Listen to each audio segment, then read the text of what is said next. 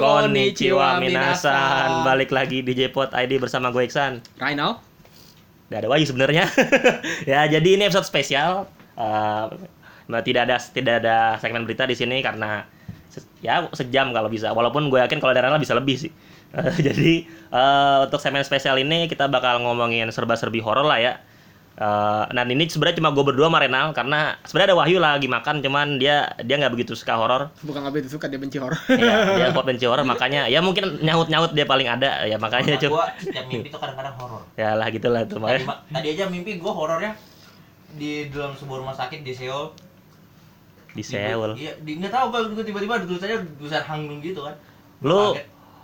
Lu tuh abis nonton film Korea apa apa? Lu lu abis biasa nonton Tren Tebusan, jangan bilang. Tren Tebusan nggak di Seoul eh? Dia, dia, di Seoul ke Busan. Dari Seoul ke Busan ya? Iya, bukan, bukan dari Seoul kota mana gitu. Lupa gua. Gua enggak tahu, pokoknya pokoknya dalam mimpi itu gua dihadap gua dijadikan sebuah tentara itu, tentara keamanan gitu ya. Tentara keamanan. Jadi T K R. Ada, ada dua paki. Keamanan rakyat. Di, di negara itu ada dua paki, itu tentara Union sama tentara kota Seoul. Kota Seoul tuh kayak lagi di, ada di eksperimen gitu. Makanya tuh gua, ah, gua terlalu detail aja. Gua kalau kalau mimpi detail gitu gua gua tuh biasanya ini sebelumnya ngapain gitu dan berhubungan berhubungan nah. dengan yang ada di mimpi biasanya gitu. Karena dia bawa-bawa Korea jadi apa sebagai sebenarnya apa kalau untuk sinema ya, aku sedikit lebih suka sinema Korea. Gua menyarankan ada film horor Korea bagus, Wailing. Ya kan, dua ribu delapan belas. The Wailing itu sutara. Ini kita jadi ngomongin ini dah. Ya udah ya. Itu cuma cepat, cuma cepat horor tadi. The Wailing itu produser yang yang memproduseri juga film Joko Anwar. Udah lanjut itu. uh, jadi serba-serbi horor di Jepang. Tapi sebelum uh, sebelumnya gue pernah ngebahas sama Wahyu Urban Legend, tapi ini agak beda lah ya karena itu Urban Legend juga. Sebenarnya enggak semua horor kan.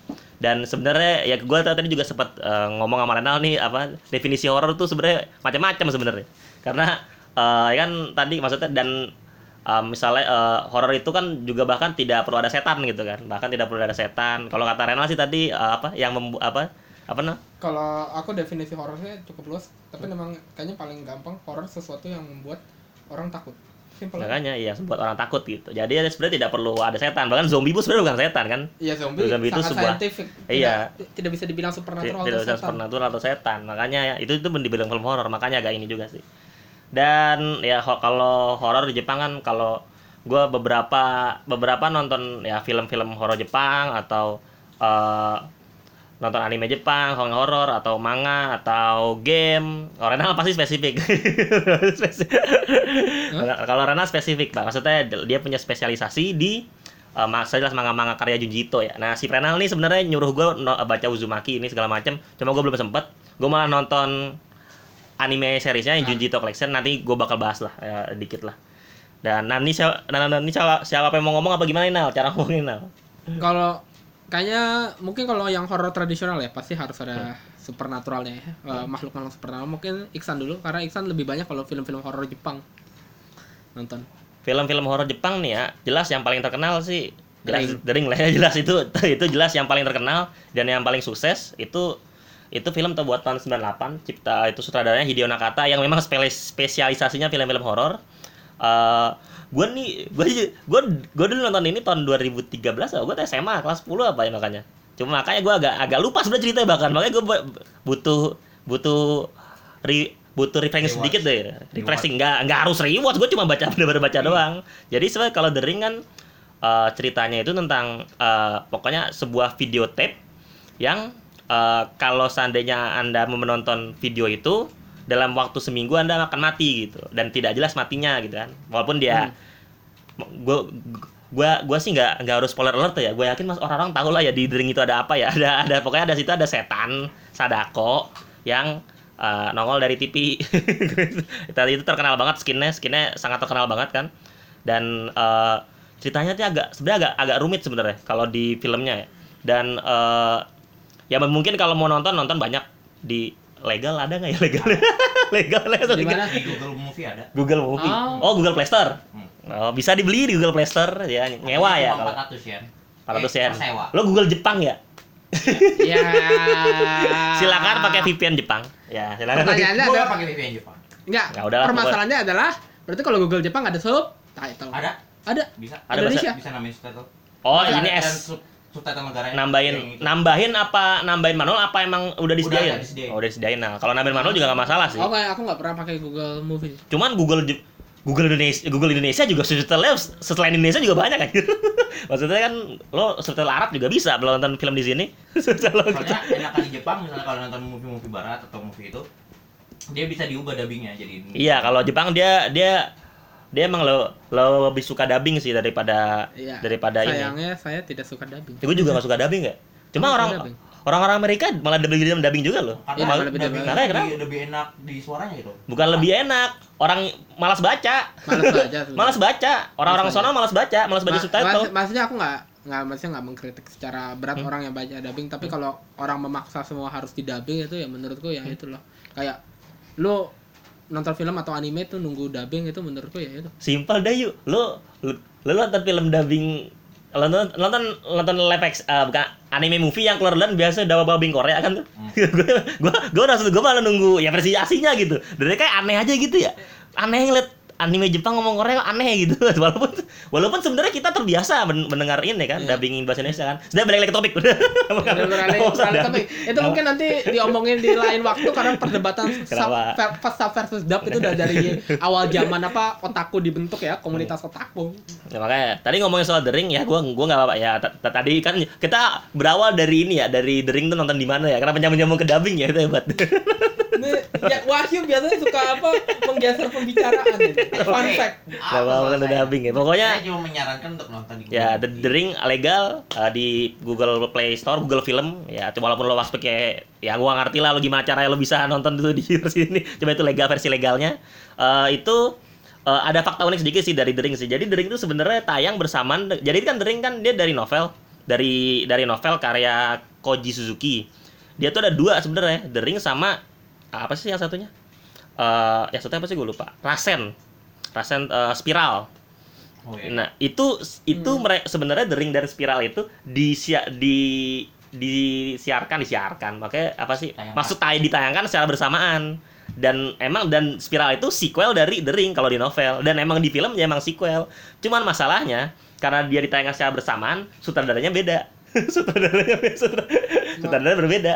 Jadi dia tuh di, maksudnya dia bukan bukan film uh, filmnya juga di syutingnya secara beda ini nah beda beda gimana sih jelasinnya pokoknya dia beda bener-bener beda kru lah gitu walaupun ada beberapa kru yang sama cuman dari gue nggak ngerti kenapa sutradara bisa beda gue juga gak ngerti ya jadinya pada saat film itu yang bersamaan The Ring ngeboom yang Spiral blup, jatuh akibatnya uh, dibikinlah The Ring dua dan jadi dan The Ring dua itu si uh, yang menggantikan Spiral ini walaupun Spiral sebenarnya sequel The Ring The Ring itu yang, yang pertama yang pertama iya yang original jadi non-canon yang makanya dari mereka buat The Ring dua sutradaranya baru sama si siapa namanya tadi aduh Hideo Nakata mungkin penamaan juga kali karena kalau hmm. apa orang udah dengarnya Ring oh Ring kadang-kadang kan penamaan kayak hmm. apa sekarang jadi apa ini kalau di eh iya bener sih kalau di U S namanya Rasen. Kalau di U K sama namanya The Spiral.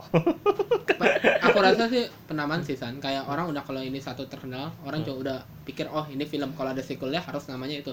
Contoh paling gampang adalah Birth of Prey. Iya. Yeah. And the Emancipation of, of Harley Quinn. Quinn. Harley Quinn-nya kecil. Hmm. Orang pada nggak nonton, langsung warna terus ganti. Harley Quinn. Harley Quinn. And the Birth of Prey. Ah. Cuman emang ya udahlah nggak usah dibahas lagi ya. Jadi ngelin ini lagi. Bukan jadi buat sekarang yang keluar ya. Yeah, yeah. The Ring tuh uh, dia banyak di, sudah banyak sekali di remake bahkan tahun ini pun di remake. tahun ini pun di remake. eh sorry tahun ini bukan The Ring. Ju-on sorry sorry. Ntar gue bahas tentang Ju-on. Jadi uh, uh, The Ring ini sebenarnya lebih kalau di compare sama Ju-on ya gue langsung ngomong Ju-on lah ya karena ini sebenarnya dua film dua franchise horror yang paling dikenal sama dunia barat terutama sih ya dan sebenarnya dari seluruh dunia juga sih. Kalau Ju-on itu eh bentar gue sedikit. Sutradaranya uh, dia itu ciptaan Takashi siapa sih nama orangnya? Takashi Shimizu. Dia ini tuh lebih uh, Ju-on ini tuh kayak sebenarnya tuh kayak paranormal activity. Jadi ah. itu film budget rendah, bukan maksudnya bukan konsepnya ya, bukan bukan konsepnya. Jadi dia film budget rendah, cuman nge-boom. ya jadinya ya. Ah, nah, ya. itu makanya makanya itu sebenarnya bahkan uh, film pertama dia itu sebenarnya bahkan video pendek, ah. short, short story. judulnya uh, judulnya uh, kata Sumi and for for for for for for for for berapa kali sini. Jadi itu kayak film low budget terus tuh jadi langsung terkenal itu. Iya.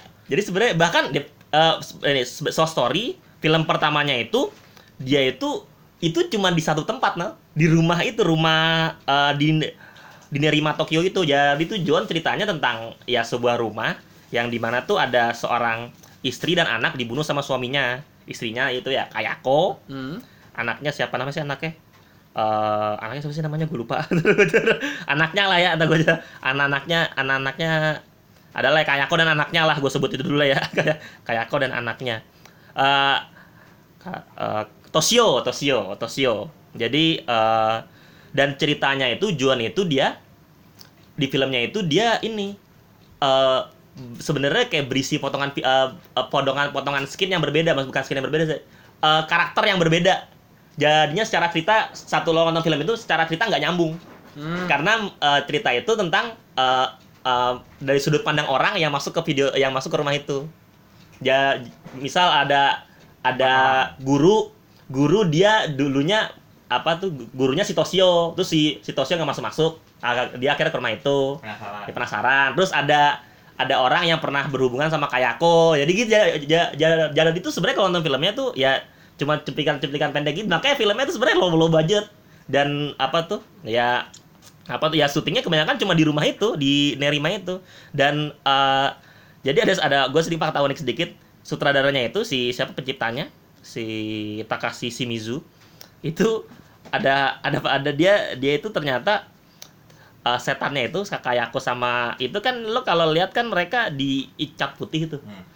Dia tuh terinspirasi bukan dari setan bukan dari apa ya dia terinspirasi dari dari ini loh dance group grup dansa. Jadi dia pernah nonton grup dansa uh, grup sebuah apa sebuah grup dansa. Pada saat mereka perform tuh mereka telanjang dan dan badannya dicat putih semua. Ah. Dan menurut menurut dia itu menyeramkan. menurut dia itu menyeramkan. Ya. Dan menurut dia itu menyeramkan. Makanya agak agak ini agak unik juga sih itu ininya dari ininya dan memang dan dia tuh terinspirasi dan dia bikin film horor terinspirasi dari pada saat itu mungkin ya. Bahkan sekarang mungkin ya apa tuh uh, apa tuh uh, di Jepang kan ya kalau kita kenal kan ada istilah obake atau haunted house kan. Ya itu memang secara ini memang sangat populer di Jepang kan. Hmm. Makanya dia modelannya ya di sebuahnya di sebuah rumah dan setan dicat putih gitu. Walaupun Kayako tuh punya Kayako tuh kan kalau lo tahu Kayako ya kalau tahu dia kan punya satu ciri khas suaranya tuh ya. Suaranya tuh kayak apa sih?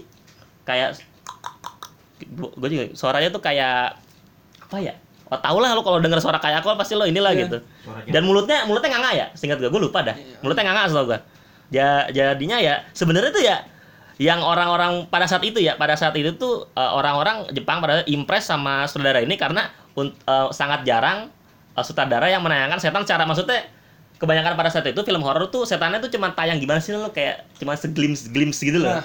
Dia tuh pada lo kalau nonton Ju-on tuh kayak setannya bener-bener nyerang gitu loh, lo tayang lambat dia gerak lambat gitu. Cuman kan jeleknya kan kalau gitu kan ini ya. Kalau orang kan uh, biasanya kan orang kalau horor kan takutnya cuma karena jump scare ya, ya otomatis kalau gitu jump scare-nya kurang karena ya setannya nongol ya udah bener-bener nongol jalan bener-bener jalan di bawah tangga itu ya, ciri khas itu dari Ju-on. Tapi memang kalau menurutku ya horor yang paling bagus adalah horor yang tidak banget apa mengenai jump scare. Iya cuma kan maksudnya orang-orang kebanyakan kan ya. Gitu oh, takut. Makanya ada dibinangkan psychological horror hmm. situasional horror Joko Anwar mau oh, dia tuh kecuali Pengabdi Setan ya, hampir semua hmm. film horor dia psychological horror. Hmm. Pintu Terlarang, ya, seperti kamu bilang tadi Perempuan Tanah Jahanam yang aku hmm. belum nonton. Sayang aku belum nonton. Nanti aku nonton. Nah, Pengabdi Setan kan juga sebenarnya remake kan? Oh iya. Ngomong-ngomong low budget film, ada yang tahu One Cut Take enggak? Hmm, One Cut Take. Sebenarnya ini film zombie komedi sih.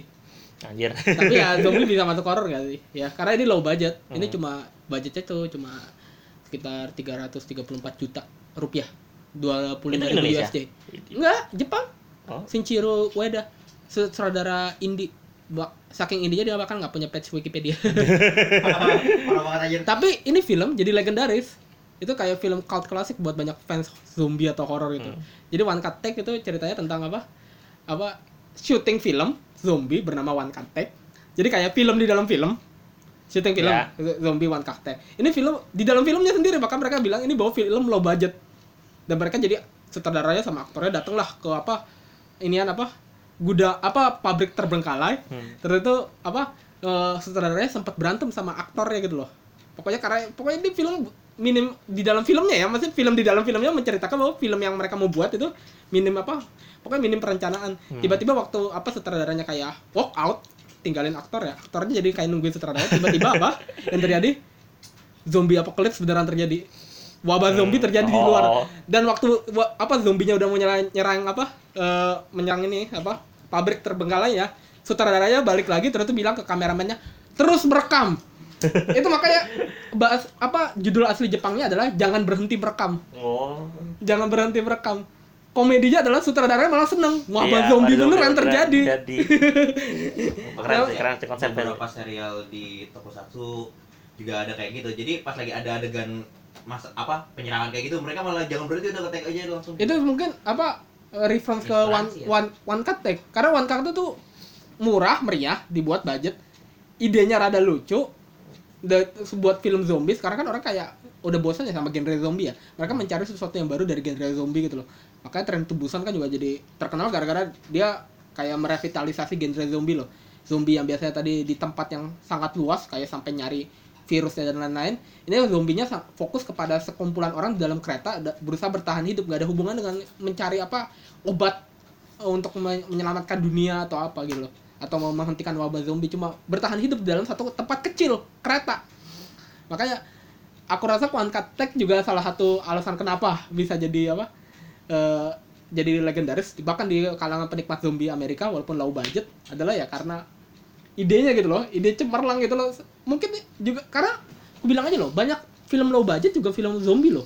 Banyak sutradara-sutradara low budget mau buatnya film zombie, aku nggak tahu kenapa. Makanya banyak film zombie di consider kayak B-list, B-movie. Iya, B-movie gitu loh. Dianggap nggak film-film ba- bagus.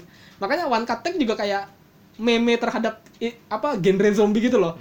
Saking banyaknya uh, apa film zombie Uh, udah kayak membosankan dan jadi mereka membuat film zombie baru yang mengapa memetertawakan genre zombie itu sendiri loh. Saking apa low budgetnya adalah mereka, untuk biar realistis mereka membutuhkan wabah zombie beneran. Sutradaranya.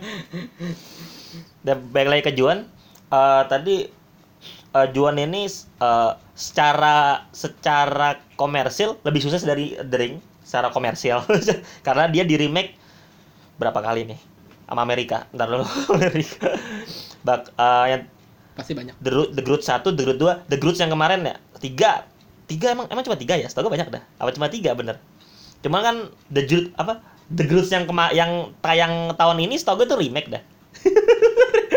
setahu gue, setahu gue ya, setahu gue, setahu gue ya remake dari remake, remake dari remake, remake dari remake. Setahu gue, setahu, setahu gue ya, gue, gue juga gak mau nonton anjing, gue makan.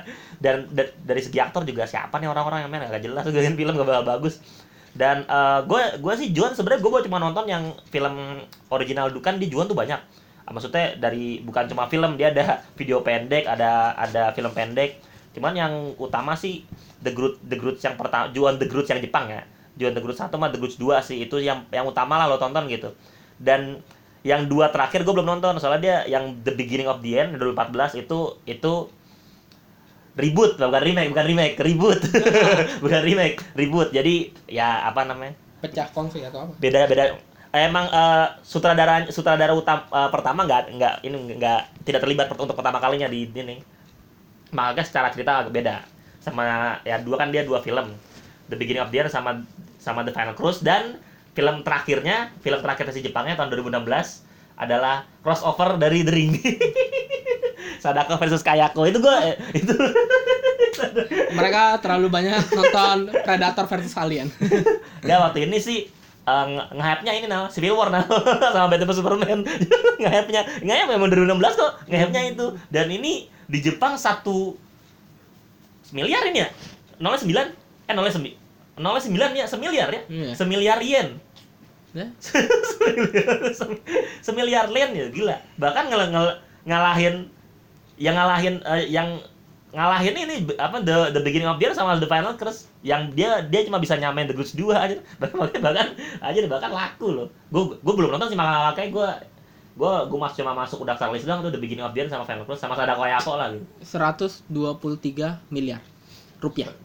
satu miliar ya. Lumayan ya. Ya lumayan. Sebuah film yang namanya setan lawan setan gitu. Dan terutama filmnya awalnya dari film indie low budget lagi. Iya ya, kan? Makanya. Walau ya kalau kalau kalau Ju-on kalau Ju-on kan bukan low budget ya. Orang suhu utaranya juga sudah terkenal.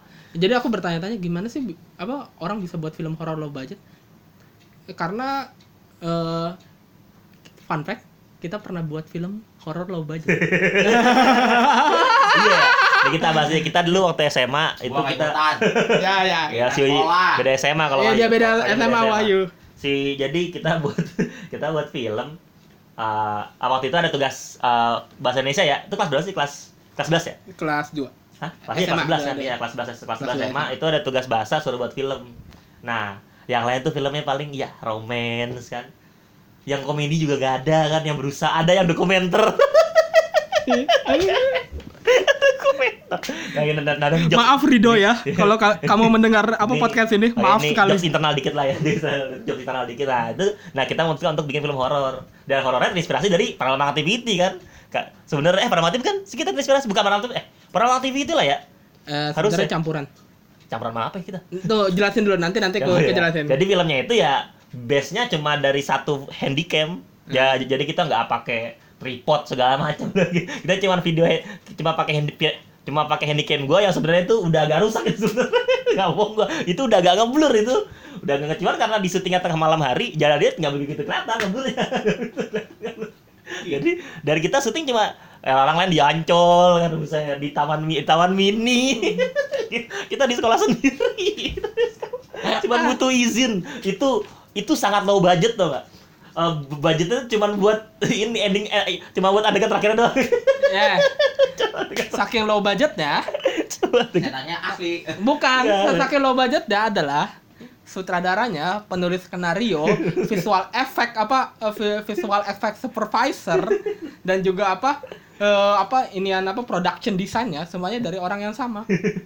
Ter- terma- yang ngomong nih tawa-tawa? Bukan apa? Dia, dia editor doang. Dia editor doang. Dia editor doang.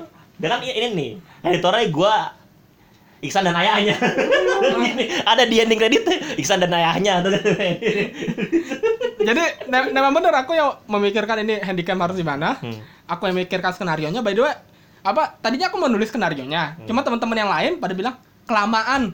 Ya, kamu bilang aja ceritanya mau gimana. Iya, jadi aku bilang uh, oral. Lu bayangin skenario oral. Memang kalau apa kalau ada memang kalian yang lulus dalam jurusan perfilman, kalian bisa marahin gue. Memang aku harusnya buat sken- apa tulis skenario itu nggak bener. Memang kalau dalam perfilman kamu nggak tulis skenario, harus nulis bahkan kalau film indie pun gitu loh atau film low budget.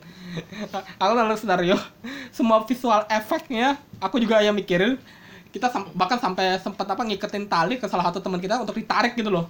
Biar dia seolah-olah kayak ditarik setan ter. Bukan tali itu, benang itu. Benang. Benang. Yang memang tadinya ya. Tadinya aku mau pakai tali tambang tapi kalian enggak ada yang mendapatkan tali tambang. Bukan enggak mendapatkan. Kalau pakai tali tambang takut takut kelihatan.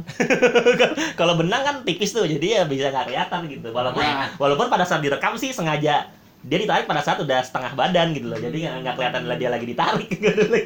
Ya itu berarti editornya kurang bagus dalam ngedit. Nah, iya, memang gua waktu itu bener-bener nggak pernah, gua bener-bener yang lain tuh pada sampai ada nyewa nyewa editor gitu kan.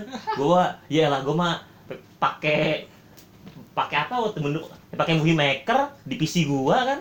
Udah cuma belajar, gue bener-bener itu sekalian belajar gue bayangin, editornya juga belajar aja, belajar cara ngedit tuh bayangin kelas do, kelas dua belas, kelas sebelas S M A dan uh, dan by the way pada saat itu uh, pada saat entah kenapa uh, apa tuh di ending ending ending ceritanya itu intinya cuma gue yang masih hidup ja, jalan dia tuh sebenarnya cuma butuh gue doang untuk untuk syuting gitu dan tiba-tiba si Renal ada musibah di luar. Aku ada musibah. Apa tuh musibahnya? Ada musibah, ada aku musibah kecil... lah pokoknya. Ya, ya enggak apa-apa ada musibah. Aja. Aku kecelakaan motor. Ya, udah ada musibah kecelakaan motor, Rana enggak masuk. Lu berapa minggu enggak masuk tuh? Orang klavikula gua patah. Klavikula ya. Bahu, tulang ya, bahu. Makanya dia enggak masuk berapa minggu. Ya udah kan waktu itu emang pas banget. Ya ini sisa ending, sisa skin terakhir doang. Cuma masalahnya satu karena enggak ada skenario-nya, bingung endingnya apa. Ya makanya itu itu itu itu aku udah tahu. Kalian bisa memarahi ke gua semua. Orang-orang yang di I K J atau diisi kalian marahin semua yang jurusan perfilman. Memang itu permasalahanku. Pada saat masa pada saat itu nurutin mereka. Gua makanya gua gua pada saat itu kan ya gue membela diri, gue waktu itu kelas sebelas S M A, gue waktu itu belum mengerti dunia perfilman pada saat itu, belum belum yeah, benar-benar yeah, yeah. mengerti, yang gue tahu cuma dunia idol pada saat itu kan, jadinya yang gue pikir ya udah kita buat prank aja. jadi, jadi di endingnya tuh ya semua hal yang terjadi di situ itu cuma prank gitu. Dan yang gue bilang tadi budgetnya cuma untuk di skin terakhir ya, budgetnya tahu buat apa? Buat beli kue ulang tahun. Dan, dan dan waktu mereka kirim apa filmnya ke aku, aku nangis. Nangis kenapa aku harus patah tulang dan membiarkan mereka jujur, membuat endingnya sendiri. Jujur kalau seandainya gue sekarang ya, sekarang gue ya sekarang gue udah bener-bener ngerti dari perfilman gitu ya. Gue endingnya sebenarnya gampang. Ya udah gue mati udah kelar gitu. Udah mati. Udah gue mati kelar, setannya menang gitu. Atau mungkin ada skin ya bener-bener kayak di Paramount Activity yang dimana ya ini kameranya jatuh, terus setannya narik narik mayat terakhir atau gimana, atau setannya ini gitu, harus gitu aja gitu. Kalau mana gue, nah itu waktu itu kan gue belum ngerti dari perfilman gitu. Ya udah ini ngeprank aja. Makanya sesimpel itu loh. Filmnya ngeselin itu endingannya. Tapi sebenarnya aku udah ada pikiran buat endingannya. Memang benar semuanya mati di dalam otakku, tapi aku maunya adalah endingan terakhir adalah kita minta bantuan salah satu teman kita. Kita buat seolah-olah kameranya pas jatuh itu ditemukan sama salah satu siswa besok harinya. Oh, ada sequel, kan sequel gitu. Ya, ya nggak sequel sih, cuma aku, aku by the way aku sangat a, sangat suka film. Bu, bu, bukan sequel kan, uh. tapi aku suka film yang open ending. Bahkan yeah. bahkan andaikan aku bisa buat kayak skenario film ini, gue gue apa, gue nggak mau ada sequel gitu loh atau apa. Andaikan ya, ngapain juga bikin sequel? Ya makanya, maksudnya eh, aku cuma mau bahwa filmnya itu open ending, bahwa terakhir itu ada orang up kameranya lalu hmm. nontonin ini oh. apa vi- videonya ya, seolah-olah ya, gitu. Oh, ini kamera apa? Itu berhenti sudah. Sebelum nonton tiba-tiba ada berita di luar belakang ada beberapa tumpukan mayat. Awal. Enggak enggak itu terlalu ketahuan. Itu terlalu ketahuan. Itu terlalu ketahuan. Enggak enggak gitu. Ya cuman cuman ya di cuman kita tetap bangga ya karena walaupun gue tidak mengakui film kita terbaik di sekolah pada saat itu, cuman film kita yang paling banyak ditonton pada saat itu. Ya. Bahkan sama guru pun ditonton bahkan. Bahkan ya satu Salah satu guru, guru salah satu guru kita minta videonya kan untuk ditonton di ruang guru. Di ruang guru. Bo, bo, bo, boleh. Tadi kan kamu nanya inspirasinya dari apa? Hmm. Mungkin dari gaya gaya stand handycam-nya itu mungkin paranormal activity. Walaupun hmm. aku nggak setuju juga sih paranormal. Tapi sebenarnya ide dari skenario perfilman, aku harus akui bahwa waktu itu aku memang nggak bisa membuat ide original. Ini sebenarnya aku juga kayak rada sedikit nyuri ide orang sih dari film horor Spanyol Rek. Jazz Burgernya itu ceritanya ada apa satu kayak ada wabah zombie dalam satu gedung, jadi ada satu kayak reporter bersama kameramennya berusaha masuk ke dalam gedung itu untuk memberitakan, lalu gedung itu diisolasi sama pol- kepolisian dan tentara, akhirnya mereka nggak bisa keluar dan mereka terjebak di dalam gedung itu dan apa jadi reporter tuh berusaha keluar dan kameramennya terus di belakang kamera jadi ngerekam. Jadi memang idenya awalnya dari situ. Bahkan memang fokusnya kita terjebak di dalam sekolah kan, nggak bisa keluar. Memang iya, idenya awalnya sekolah lagi satpam hilang. Iya. Dan dan secara kebetulan itu kita kan syuting di hari yang berbeda ya. Syuting di hari yang berbeda, syuting di hari berbeda maksudnya pada saat kita masuk tuh ruang satpam tuh nyala lampunya. Dan pada saat kita syuting pada saat itu ruang satpam mati kebetulan dan emang nggak ada orang. Jadi mah kebetulan aja. Cuma ada skin di situ di mana apa tuh syuting di hari berikutnya kan ya. Syuting di situ ada tangga nih. Terus di syuting di hari berikutnya tangganya enggak ada. Jadinya ada skin di mana tangganya ngilang gitu. Padahal udahlah ngapain kita bahas film kita sih. Cuma ini ini horor Jepang enggak ya? Ya setannya setan kuntilanak sih ya setannya ya. Ya. Setan kuntilanak sih ya. Kuntilanak hampir mirip kayak setan dari The Ring. Iyalah, ya Sadako lah ya. Setannya Sadako lah ya. Kayako. Udah lah, yang kita bahas itu sih. Ini gue mau ngebahas apa lagi nih selain The Ring dan Ju-on. Ju-on nih by Ju-on by the way dia juga saking famousnya uh, dia ada video gamenya, ada novelnya, ada ada ini dia inilah. Gamenya gimana? Gamenya tuh Wii. Ntar gue cek ya. Gamenya tadi buatan gamenya tuh buatan Nintendo. Jadi uh, dia kayaknya ini dah. Uh, Bentar, bentar. Aduh, jadi hilangan ininya tadi ada visual novel atau apa? Kalau visual novel nggak ngerti. Ju-on itu dia ada novel komik. Novel itu novelization. Novel ya, berada novel. Sama manga adaptation. Itu manga adaptation dua ribu tiga di Jepang, dua ribu enam di U S. Nah, judulnya Ju-on Video Set and Ju-on Volume dua. Video gamenya uh, Wii. Uh, Ini pakai ini loh. Genrenya apa? Hah? Genre video gamenya apa? Survival horror. Survival horror. Hmm. Oke, okay. Masih bisa denger. Hmm. Kalau visual novel doang mah itu mah cuma apa? Ini dia ini ya. Wii ya? Hmm. Pakai ini dong. Kayak PlayStation Move dong. Iya. Pakai simula iya. Jadi dia bukan kalau Xbox ya pakai apa sih? Kalau Xbox tuh Kinect, kalau P S PlayStation P S Move gitu. Jadinya lo kayak main apa sih? Kayak main apa sih? Bowling tanpa inilah gitu. Enggak ngerti lah lo pada kalau lo suka main game. Nah, ada lo mau bahas gak? Gue film selain ini sebenarnya gue banyak nonton, cuman entah kenapa kok sebenarnya banyak banyaknya sampah. Banyaknya gue kayaknya uh, kalau film sih ada uh, beberapa film yang dimainin oleh para member A K B juga banyak. Mm. Ada Densen Uta itu sampah. Densen Uta itu member A K B. Ada dimainin sama Eda Atsuko, The Complex yang nyutradarin si siapa yang nyutradarin The Ring juga, Hideo Nakata. Itu lumayan oke okay sih. Cuman nggak ada serem-seremnya sama sekali, cuman ada satu skin di mesrem di mana si Achan ketemu sama seorang kakek-kakek, kakek-kakeknya itu kayak uh, kayak minta tolong, cuma tampangnya itu menyeramkan lah pokoknya. Terus ada nih Wahyu nih, nggak ditutup ini gitu. Terus ada Osi, selain Osi gue, selain Achan, si Paruru main Ghost Theater. Ghost Theater juga si Hideo Nakata sih main Ghost Theater, tayang di Indonesia, gue nonton di C G V, di B C P, sama Wahyu. Itu nggak ada, itu setannya manekin aja. Nggak boleh setannya manekin. Jadi itu ini di uh, namanya kan Ghost Theater. Jadi itu itu stage play, stage play di mana ada ada ada di skin itu harus ada ada sebuah manekin buat jadi apa gue lupa ya. Manekinnya itu itu kayak ini, ada pembuat manekinnya itu membunuh anaknya apa. Nah, terus nyawa apa anaknya terbunuh apa dibunuh gitu, terus nyawa anaknya masuk ke manekin itu gitu loh. Jadi gitulah ceritanya ceritanya sebenarnya. Beberapa video horor apa film horor Jepang tuh banyak yang sampah. Banyak yang sampah. Oh, serem sih enggak ada, ada sih bukan ini bukan bukan bukan, bukan setan, bukan horor setan. Judulnya Tag.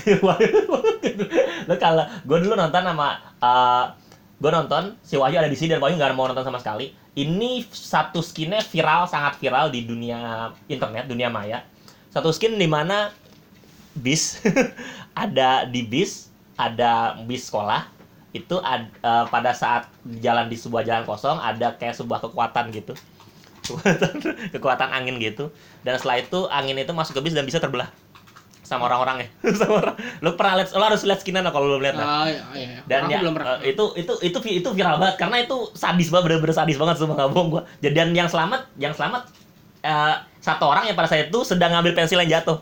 Jadi pada saat dia duduk anginnya tebas gitu. Itu cuma skin itu doang yang yang terkenang, sepanjang filmnya sampah. Ya, mak, bukan hanya film, maksudnya bukan hanya dalam hal film ya, maksudnya hmm.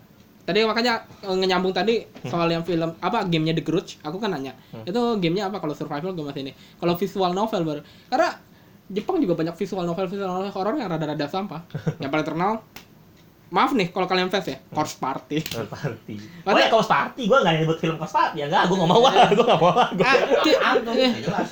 Kita akui aja lah. Anime juga jelas. Nggak, kita akui aja lah. Ya kalian yang nonton Corpse Party lebih kepada seksual innuendonya kan. Gue nggak lihat kok pasti yang main member ini loh. Ya maksudnya si Ki. Kalau gue nggak tertarik. Gue juga nggak tertarik sebenarnya. Si Komarina yang main, lanjut lah. Iya maksudnya kayak apa ya, maksudnya aku merasa kayak antara ini horornya terlalu ecchi jadi kayak horor Indonesia gitu loh, kayak itu aku nggak suka juga dari horor Indonesia gitu loh, kayak uh, sutradaranya dia tujuannya mau apa, kalau kamu mau membuat orang takut atau membuat orang terangsang. Kayak suster keramas gitu loh, kayak adegan apa dia mandi telanjang terus ada suster keramas dari belakang, tapi kan tujuannya nggak jelas karena ini badannya kelihatan semua gitu loh, terus tuh kayak oh bodinya di, diperlihatkan jelas itu seksi gitu, kayak walaupun nggak kelihatan tentunya bagian yang depannya gitu loh, tapi masih dari belakang gitu. Makanya tujuannya apa, membuat Anda terangsang atau menakutkan setannya? Makanya itu ya rada-rada ini. Karena banyak uh, banyak juga film Hollywood yang kayak uh, Hollywood yang horor yang bi, hmm. bi, bi, bi movie gitu, banyak yeah. juga yang pakai seksual innuendo ya. Hmm. Kalau apa? Kalau Corpse Party makanya aku juga merasa kayak filmnya terlalu banyak seksual innuendo. Apa gamenya? Aku bakal nggak main loh, tapi aku kayak lihat beberapa let's play gitu terlalu banyak seksual innuendonya gitu loh. Kayak ada adegan kayak rebutan pacar kan dalam, seingatku. Lupa gue. Ya, udah lama ya. Jadi, ya kalau kalian emang ini nggak apa-apa sih, maksudnya silakan baca cerita-cerita guru seksual gitu. Kayak cerita-ceritanya K J. Kalau yang tahu K J, nggak apa-apa sih ya, tapi ya nggak apa-apa. K- eh, saya tidak menghakimi fetis Anda kalau kalian tahu siapa K J. Mangaka Indonesia. Iya, tapi ya, yang tahu K J ya, saya tidak menghakimi Anda, cuma ya hati-hati aja Anda. Kalau Anda ditangkap kepolisian, Anda bisa mendap- memberikan apa nama buruk terhadap komunitas otaku Indonesia dan banyak acara-acara otaku Indonesia. Ya. Oh ya, kan kemarin tuh C F tuh bisa bisa kena sidak tuh ya. Kalau C F masih mending, makanya aku bilang. Oh ya. Ya kalau C F masih mending, C F masih orang masih bisa ngelespon. Memang harusnya Indonesia tuh undang-undang anti pornografi tuh kesalahan sejarah. Orang masih bisa ngeles. Tapi kalau K J itu benar-benar karya-karyanya kontroversial ya. Nanti bisa ini. Jadi hati-hati aja lah kalian. Kami tidak menghakimi Anda. Banyak yang, bahkan ada orang yang buat opini kok di Kaori apa Kajian memang salah, tetapi kita tidak boleh menyuruhnya berhenti. Aku belum baca sih, aku cuma baca judulnya. Tapi ya kira-kira, aku nggak bilang salah sih. Itu maksudnya selera orang beda-beda dan itu fiksi. Tapi ya maksudnya, jangan terlalu belak-belakan, jangan sampai ketangkep ya. Tolong ya. Ya udah balik lagi ke ini. Ada satu film sih, film Jepang yang gua, gua belum nonton, cuman uh, reviewnya bagus banget. Ini sebenarnya horror thriller sih. Judulnya Battle Royale, film tahun dua ribu.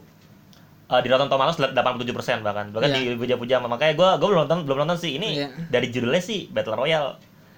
Yeah. Dia kayak mau tahu kenapa terkenal? Kenapa? Karena orang bilang Hunger Games dapat inspirasi dari situ. Dari situ. Iya. Oh. Dari itu itu ya. Iya. Bahkan yang diambil dari cerita asli. Yeah. Makanya gue baca beberapa ininya Quentin Tarantino kan ini bahkan muji-muji film ini habis-habisan, makanya gue belum nonton sih, makanya gue ah. apa tuh? Ya entar pasti gue tonton lah. Ngomong juga film horor Jepang yang aku belum nonton. Hmm. Ada namanya dari Kiyoshi Kurosawa, The Cure. Oh, pernah dengar gua ya, The Cure. Tahun sembilan puluh tujuh. Sutradaranya cukup ter- terkenal kok Kiyoshi Kurosawa. Dia sutradara apa? Horor yang cukup terkenal. Hmm. Mau, mau tahu kenapa aku tahu The Cure? Hmm. Karena dia ad, apa sutradara favorit aku, suka bilang itu film te- favorit dia. Siapa? Siapa? Kembali lagi ke apa? Ke take pertama, Bong Joon-ho. Sutradara favorit aku secara personal. Makanya aku bilang aku suka banget sinema Korea. Dan aku udah kenal Bong Joon-ho lama sebelum Parasite. Pertama film Bong Joon-ho yang aku nonton Snowpiercer. Dan aku suka banget Snowpiercer. Ya, yeah, aku suka. Aku suka. Yang itu Chris Evans main di situ sama Tilda Swinton. Dan Song Kang-ho juga. Ya, sama Song Kang-ho. Justice for Han. Itu Song Kang, itu Song Kang-ho. Oh, iya, Song Kang itu. Itu Song Kang beda. Itu Song Kang ya. Beda, beda. Song Kang-ho beda Song Kang-ho. Song Kang-ho karakter utama di Parasite yang main jadi, yang jadi mister Kim. Di Taxi Driver juga. Ya, Taxi Driver juga pakai. Beda Song Kang-ho. Song Kang mah aktor Korea Amerika makanya. Kalau Song Kang-ho namanya dia aktor Korea yang terkenal. Ya, The Cure tuh suka masuk listnya Bong Joon-ho film terbaik yang pernah dia tonton. Jadi aku juga tertarik sih mau nonton The Cure. Sama mungkin kayak apa, si Iksan mungkin bakal tertarik untuk Battle Royale karena Quentin Tarantino masukin ke dalam. Enggak, cuman cuman emang dia apa tuh maksudnya pada saat lo uh, baca, lo ketik ya, misal best horror Japan movie itu itu selalu nongol, selalu nongol makanya dan hmm. dari judulnya kan menarik ya. Judulnya kan untuk orang kayak gue yang suka game kan menarik ya. Battle Royale. Ini film tentang apa sih gitu. Pas gue cek dipuja-puja gini-gini bla bla bla kan. Ah, betul. Dan Quentin Tarantino bahkan ini bla bla ya udah wah ini film bagus nih maksudnya gitu.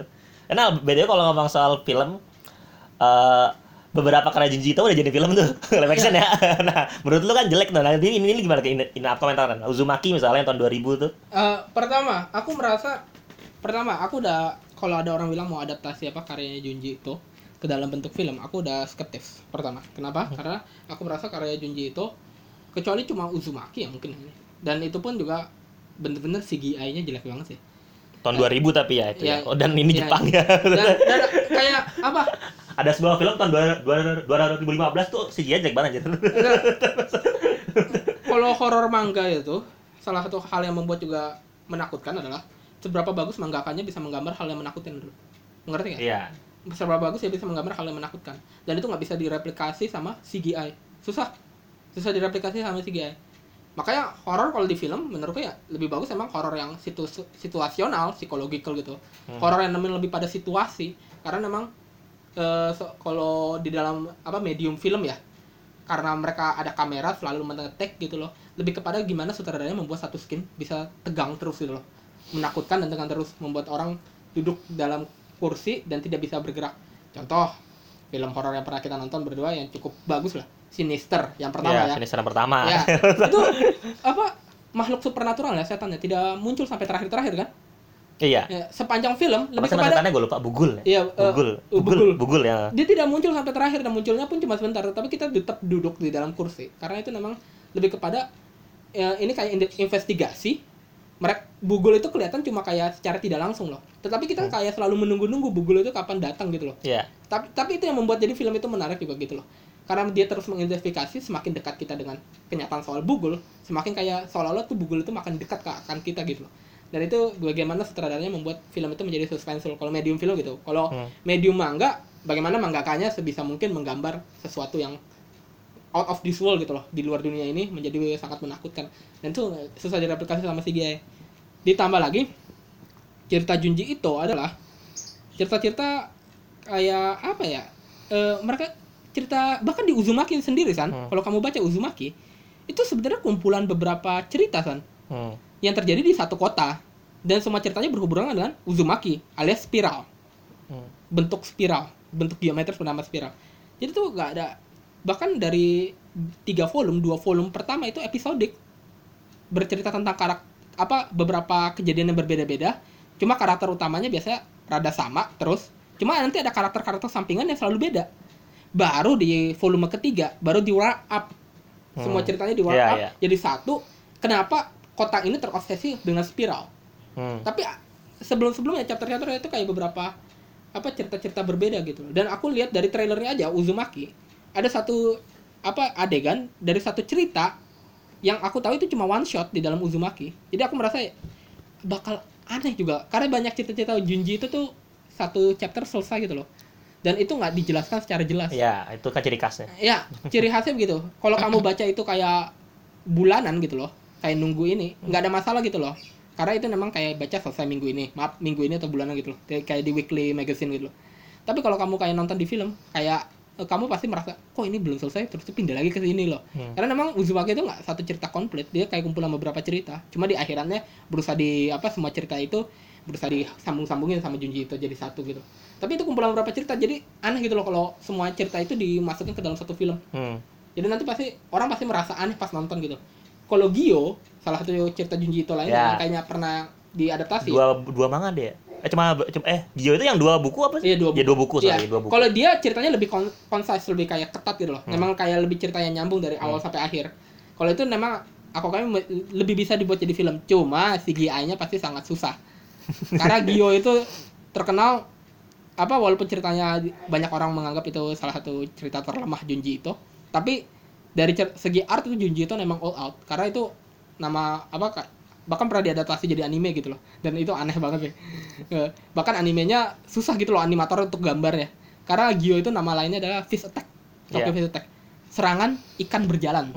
Inti dari ceritanya itu kamu bayangin seberapa capeknya bahkan animator atau C G I artis itu untuk buat ribuan ikan menyerbu Tokyo berjalan. Kalau Junji Ito dia gambarnya semua ikannya detail, ada kakinya, semua jenis ikan, hiu, tongkol, kayak udah Jokowi aja, pari, baronang, pokoknya semua dah. Dapat sepeda, nah, dapat dapat sepeda Junji Ito sekarang. Jawab tiga, jawaban nak, bukan nama-nama ikan. Nah, lanjut lanjut. Kalau Junji Ito jawab Jokowi bilang si hiu berjalan, kakap berjalan, udang berjalan. Mantan berjalan enggak ada? Eh? Ada. Ada paus berjalan kan? Makanya itu Junji Ito gambarnya benar-benar detail semua dan itu ya susah direplikasi sih. Memang. Nah, karena udah ngomongin Junji Ito langsung aja langsung masuk ke dunia Junji Ito sedikit lah ya. ya. Uh, tadi yang cuma gue masih ingin bahas uh, uh, filmnya yang lain yang kalau kata Nana kan beberapa film pelajaran memang jelek lagi. Ada satu uh, satu karya Junji Ito yang sudah banyak dijadiin live action. Ada satu, dua, tiga, empat, lima, enam, tujuh, delapan, sembilan, sembilan film. Otomie. Iya. Itu sembilan film. Emang gak ada yang bagus lah. Kalau Tomia aku nggak mau komentar karena aku belum baca. Belum baca sama saya makanya loh. Satu dua chapter. Tomia hmm. sangat panjang sih jadi. Tapi kalau Tomia dari premisnya aku rasa memang dari semua cerita Junji Ito dia bisa mungkin lebih dibuat film sih. Karena maksudnya itu cerita apa wanita yang apa sangat cantik banget jadi membuat banyak cowok tergila-gila hmm. sampai banyak cowok itu mati untuk memperebutkan dia. Tapi dia nggak bisa mati walaupun dia udah kayak dibunuh berkali-kali. Oh gitu. Tomia tuh abadi makanya itu bisa dibuat ber- ber- berbagai makanya film. Ini bener, sembilan dia ada sembilan film. Cuman secara secara review emang jelek sih gue lihat. Yeah. Ya gue lihat be- yeah. gue lihat review beberapa yeah. filmnya ya. Yeah. Karena gue cek nah kayak Junji Ito tidak ter- tidak terlibat deh. Iya. Yeah. Kayaknya kan. Kayak tidak terlibat. Nah, kayak gue lihat di di penulis skenario nya bahkan gak ada nama dia gitu kan, dari di beberapa filmnya gitu. Dia cuma terlibat di uh, dia cuma uh, mendukung dan uh, datang ke premier dan memilih artisnya untuk film pertamanya doang. Makanya jadi ya gue nggak tahu sih, cuman film ini kayak lah harusnya sih laku, orang sampai sembilan film gini kok. Ya. Sampai sembilan film gini berarti kan ini laku film. Makanya aku lebih tertarik. Kamu tahu kan Uzumaki bakal diadaptasi ya, dia, sama dia diadaptasi anime ya? Iya, jadi anime. Iya, anime empat episode dong ya? Iya. Cuma empat episode dong kan? Eh. empat episode, tapi hmm. karena mereka mini seri, aku lebih ini loh. Jadi kayak, dan by the way ini apa bakal ditayangin di ini loh, apa Cartoon Network loh, Adult Swim. Oh iya, cuman sendok. Yang jam-jam ini ya, jam-jam malam ya. Iya, jam-jam malam. Ya, jadinya kalau yang punya Cartoon Network ya, pada saat Anda nonton Ben sepuluh, nonton Powerpuff Girl, terus tiba-tiba, lah kok ada apa ini? apa ini? Apa, apa ini? Nonton Adventure Time kan, tiba-tiba pas gak, udah kelar, terus ada ini apa sih? Dan hati-hati ya, kalau kalian punya adik nanti jangan kalau nonton dia panggil-panggil kakak kakak ada Naruto Uzumaki di Cartoon Network. Bukan bukan. Itu bukan Naruto Uzumaki. Ya, by the way itu dibuat production A I nanti bakal tampil di Adult Swim. Jadi aku lebih ini sih. Karena aku lihat udah trailer ya dan mereka kayak hitam putih. Dia memang benar-benar mereka kayak berusaha apa menginikan apa eh, kayak menghomage terhadap art style-nya Junji Ito. Karakternya bahkan sama kayak di gambar Junji Ito. Junji Ito jadi supervisor, seingatku supervisor artnya juga, animatornya gitu loh. Jadi aku lebih percaya sih, dan Junji Ito sampai karena ini bakal di apa uh, bakal di iniin sama uh, Adult Swim, dia juga beberapa kali tampil dalam video ngebahas soal iniannya sih apa soal mang, apa anime ini. Dan ya aku lebih percaya percaya ini apa Uzumaki bisa jadi bakal sukses, apalagi uh, apa sutradaranya adalah Hirohishi Nagahama. Tahu Hirohishi Nagahama? Dia dia buat apa aja? Dia buat musisi Detroit, oh, iya, iya. Uh, Metal City, City, dan The Flower of Evil. Ya, The Flower of Evil, dan itu adalah Flower of Evil animenya. Hmm. Itu salah satu favorit Junji Ito. Itu film, hmm. anime horor juga sih. Salah satu favorit Junji Ito. Jadi aku bisa lebih percaya gitu loh, karena sutradara yang dipilih, sutradara favoritnya Junji Ito. Karena Flower of Evil tuh Aku no Hana, bahasa Jepang ya. Itu hmm. salah satu anime favorit Jun- Junji Ito, karya horor favorit Junji Ito. Dan aku ngerti sih kenapa Junji Ito suka. Katanya itu animenya benar-benar menakutkan, saking menakutkan. Art style-nya juga kayak, banyak orang gak suka art style-nya loh, kayak art style karakternya. Nih kayak, aku kasih lihat, ini karakter dari Aku no Hana. Banyak orang bilang art style-nya jelek, tetapi ba- banyak yang bilang karena art style itu juga bikin kayak itu makin menakutkan loh. Hmm. Kayak apa ya? Mereka berusaha menggambar karakternya tuh sangat realistis, kayak orang Jepang beneran. Jadi enggak ada mata gede, enggak ada apa? Enggak ada makhluk tanpa hidung. Hmm. Mereka bahkan ada lubang hidung loh. Kamu perhatikan, ada lubang hidung kan ya? Ada. Ah, makanya matanya kecil seperti orang Jepang, makanya tapi ka- background belakangnya tuh background anime. Jadi mungkin itu juga yang membuat orang makin takut kali ya. Ini karakter realistis banget kayak orang Jepang biasa gitu loh. Nah kayak karakter anime tapi backgroundnya anime. Kayak. Dan itu fav- uh, sutradaranya favorit uh, Junji Ito, jadi aku lebih percaya sih karena berarti Junji Ito memberikan approval gitu loh. Nah, oke, okay, selamat uh, kamu boleh direct anime aku karena aku suka sama karya kamu sebelumnya. Ya, itu sih. Cukup ini, cukup apa? Optimis soal Uzumaki-nya Adult Swim sama production I G. Oh, sama yang ini soundtracknya bakal dibuat sama Colin Shelton. Mm. Tahu Colin Shelton? Iksan tahu lah Colin Shelton. Dia artis jazz yang sering dipakai film apa soundtracknya buat film horor. Termasuk salah satu film horor favorit Iksan, The Hereditary. Tahun dua ribu delapan belas. delapan belas. Hmm. Silakan nonton. Karakter utamanya Tony Collette. Mm. Yang jadi artis Instagram gak jelas di Knife Out. Knife Out Rian Johnson. Nah, udah nyinggung animenya. Gue gue gue gue ini bakal bakal bisa jadi penyiar radio kali ya, bisa nyambung-nyambungin ya dari ngomong film kan karena udah nyinggung anime nih. Nah, kita sebenarnya gue nah ini anime secara nilai buruk bahkan si Rinal pun enggak mau nonton sebenarnya. Karena Junji Ito. Gitu. Eh uh, gua nonton uh, belum semuanya, gue delapan episode dari dua belas sampai tiga belas. ratingnya di mal bahkan cuma enam koma enam belas. Aku satu tahun. Hmm? Aku sebenarnya mau coba nonton sih, tapi hmm. nantilah. Karena secara personal mungkin kalau ini di kayak film apa one shot one shot Junji Ito dibuat jadi anime episodik, aku rasa mungkin bisa work out, tapi aku nggak tahu kenapa ini nggak work out, banyak orang review jelek, jadi aku mau nonton sendiri. Makanya, aku mau tahu apa yang nggak work out, karena menurutku kalau andaikan Junji Ito dibuat apa uh, karya dibuat apa jadi kayak sesuatu medium visual di visual hmm. di layar kaca, lebih bagus emang jadi serial televisi kayak hmm. Uzumaki kan, yeah. makanya, daripada jadi film, karena memang banyak cerita-cerita dia kayak one shot gitu loh. Apa, apakah karena ini ya? Gue malah firasat gue apakah kayak orang yang nonton ini dia belum belum belum tahu Junji Ito secara keseluruhan kali ya. Tapi banyak fans Junji Ito nggak suka juga loh. Makanya sih, makanya sih. Bener. Masalahnya, eh, maksudnya kalau A- gue yakin kalau adik gue nonton ini bingung.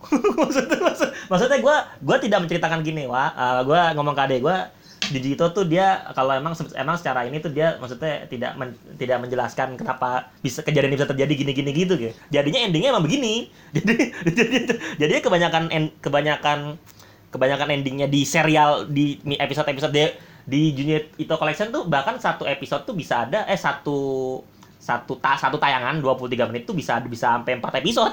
Bisa sampai antara empat empat hmm. ini gitu. Oh. Bisa bisa bisa kadang ada dua dua cerita. Kadang tiga, bisa bahkan empat cerita-cerita bener-bener ini nah. Oh, itu. Jadi gitu. Itu permasalahannya mungkin karena mereka gabungin dalam satu episode banyak cerita ya. Iya. Ya, itu permasalahan. Itu udah nah, itu, itu, itu salah satu permasalahan. Itu permasalahan itu. Iya, harusnya satu episode satu cerita. Satu cerita enggak? Enggak. Be- Kalau gitu ya, enggak, problematikanya sama dengan kayak film Uzumaki dong. Menggabungkan dalam kayak satu tayangan gitu beberapa cerita. Jadi kayak rada nggak nyambung gitu loh. Iya, cuman kan, kan cuman kan beberapa anime modelannya begitu juga banyak kali. Yang satu yang satu yang satu episode ada dua cerita berbeda ya kebanyakan slice of life sih. Yeah. Tapi andaikan dua cerita berbeda hmm. tapi akhirannya pasti akan di, berusaha disambung kan. Banyak memang yang gayanya gitu. Maksudnya berusaha disambung? Maksudnya kayak dua cerita tapi kayak mereka nanti connect di akhirnya gitu loh. Ada yang kagak? Ada yang kagak. Ya aku aku personal mungkin enggak begitu suka kalau gaya kayak gitu ya. Cuman uh, makanya gue gue malah firasat gue orang-orang yang kayak banyak kayak banyak orang yang meni- yang maksudnya yang tidak tidak begitu familiar dengan Junji Ito ngeliat ini bingung dan nggak semuanya tuh emang ceritanya nggak ba- bagus nah Junji Ito Collection tuh menurut gua ya menurut yeah. gua ya uh, beberapa cerita yang gua suka uh, Fuchi ini, ini, ini bagus nih yang cerita cewek cewek muka apa eh, nenek muka muka serem nih ini lumayan bagus menurut gua uh. Terus ada ini karakter gua benci banget nih Suji Soichi tau nggak lo ya yeah, ya yeah, tau yang yeah. makan paku mulu tuh makan paku. The Room with Four Walls kan hah The Room with Four Walls kan with... yeah. Dia nah Suji Soichi ini yang paling sering nongol. Jadi dia ada tiga, dia setahu gue ada tiga cerita, bukan tiga episode, tiga cerita dia masuk. Yeah.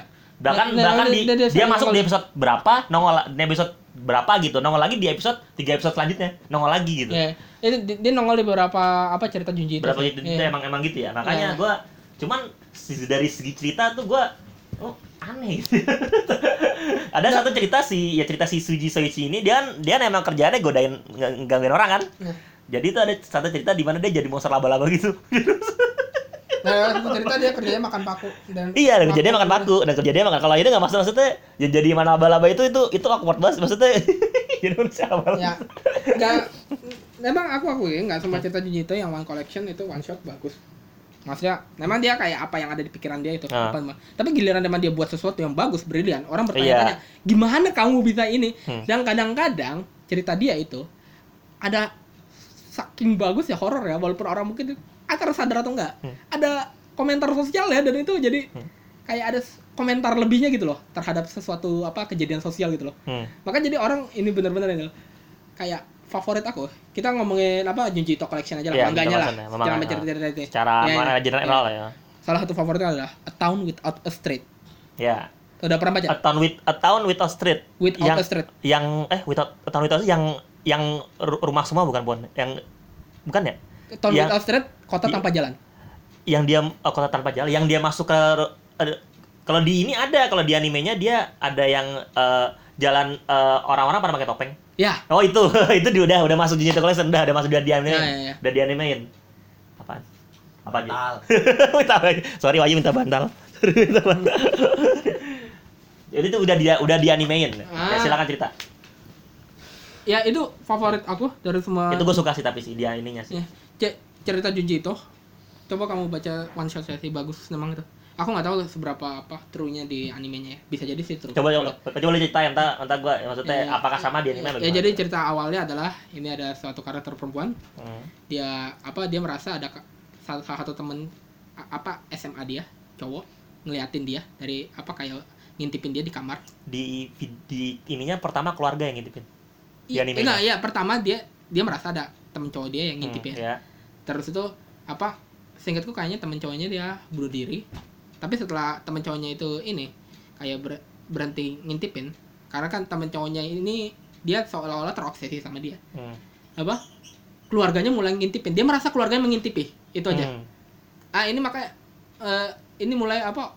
Orang-orang makanya mulai bertanya ini apakah ini dia halusinasi atau apa. Hmm. Ini ada beberapa teori bahkan bilang menganggap ini setelah poin itu dia sebenarnya halusinasi, dia ter- hmm. cuma tergila-gila aja karena merasa selalu ada yang ngintipin, makanya yeah. dia merasa keluarganya ngintipin. Dia merasa keluarganya ngintipin dari berbagai tempat, kayak keluarganya berusaha kayak buat bolongan di yeah, yeah. tembok, hmm. di atas atap, atap, di bawah lantai hmm. untuk ngeliatin dia. Akhirnya saking dia apa nggak ngatahan sama keluarganya, apa dia tuh keluar dari rumah hmm, yeah. dan dia mau ketemu sama tantenya, bibinya, ya, ya tantenya, bibinya. Ya, tantenya. Di, di di apa di di kota lain. Oh. Dia pergi ke kota itu dan dia menemukan bahwa kota tersebut setengah dari kota tersebut telah terlahap oleh kumpulan bangunan. Bangun. Mungkin susah menjelaskannya. Memang makanya ide-ide Junji Ito itu gila-gila dan orang makanya bertanya, "Masnya kumpulan bangunan begini loh." Jadi kayak setengah kota itu enggak ada jalan sama sekali. Dan enggak ada jalan maksudnya adalah kamu masuk dari satu bangunan, keluar bangunan lain, bangunan lain, bangunan terus, gak ada jalan sama sekali. Jadi kamu buka pintu, rumah orang. Kamu buka pintu lagi, rumah orang lagi. Toilet orang kamu buka.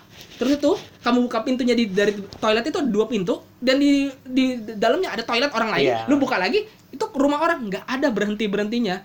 Tidak ada jalan sama sekali. Cuma bangunan tertutup. Dan itu semua ditinggali orang. Yeah. Makanya dibilang a town without a street. Hmm. Katanya, itu da- dari penjelasan salah satu apa... ya orang yang di dalam kota tersebut yang memakai topeng, semua hmm. orang dalam kota tersebut hmm. memakai topeng. topeng. Dia bilang bahwa kejadian ini muncul secara tiba-tiba. Hmm. Dan hmm.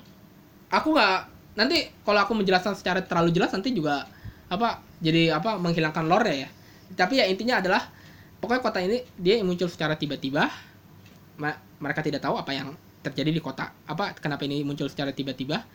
Tapi intinya adalah sekarang semua orang karena udah muncul kayak lebih dari setahun. Orang membiasakan diri dengan kejadian ini, jadi yeah. makanya semua orang memakai topeng. Hmm. Kenapa memakai topeng? Karena sekarang tidak ada jalan dan masuk ke rumah apa buka pintu rumah kamu dari rumah orang lain. Berarti adalah kalau orang mau pindah dari satu rumah ke rumah lain harus masuk ke rumah orang lain. Hmm. Bener kan? Iya. Yeah. Makanya semua orang memakai topeng untuk menjaga privasi mereka. Hmm. Dan aku rasa aku sukanya adalah di sini Junji Ito bermain dengan konsep sosial soal privasi. Apa sih privasi itu? Kayak saat kamu dipaksa untuk tinggal di dalam satu kayak kayak karena seperti apa karakter utama kita, cewek itu kayak saatnya dipaksa untuk tinggal di satu rumah bersama empat orang, dia merasa privasi dia terganggu gitu loh.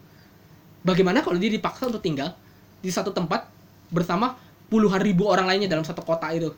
Satu kota itu tidak ada jalan, itu kayak tersatu dalam satu bangunan itu loh, dan kamu tinggal bersama-sama gitu.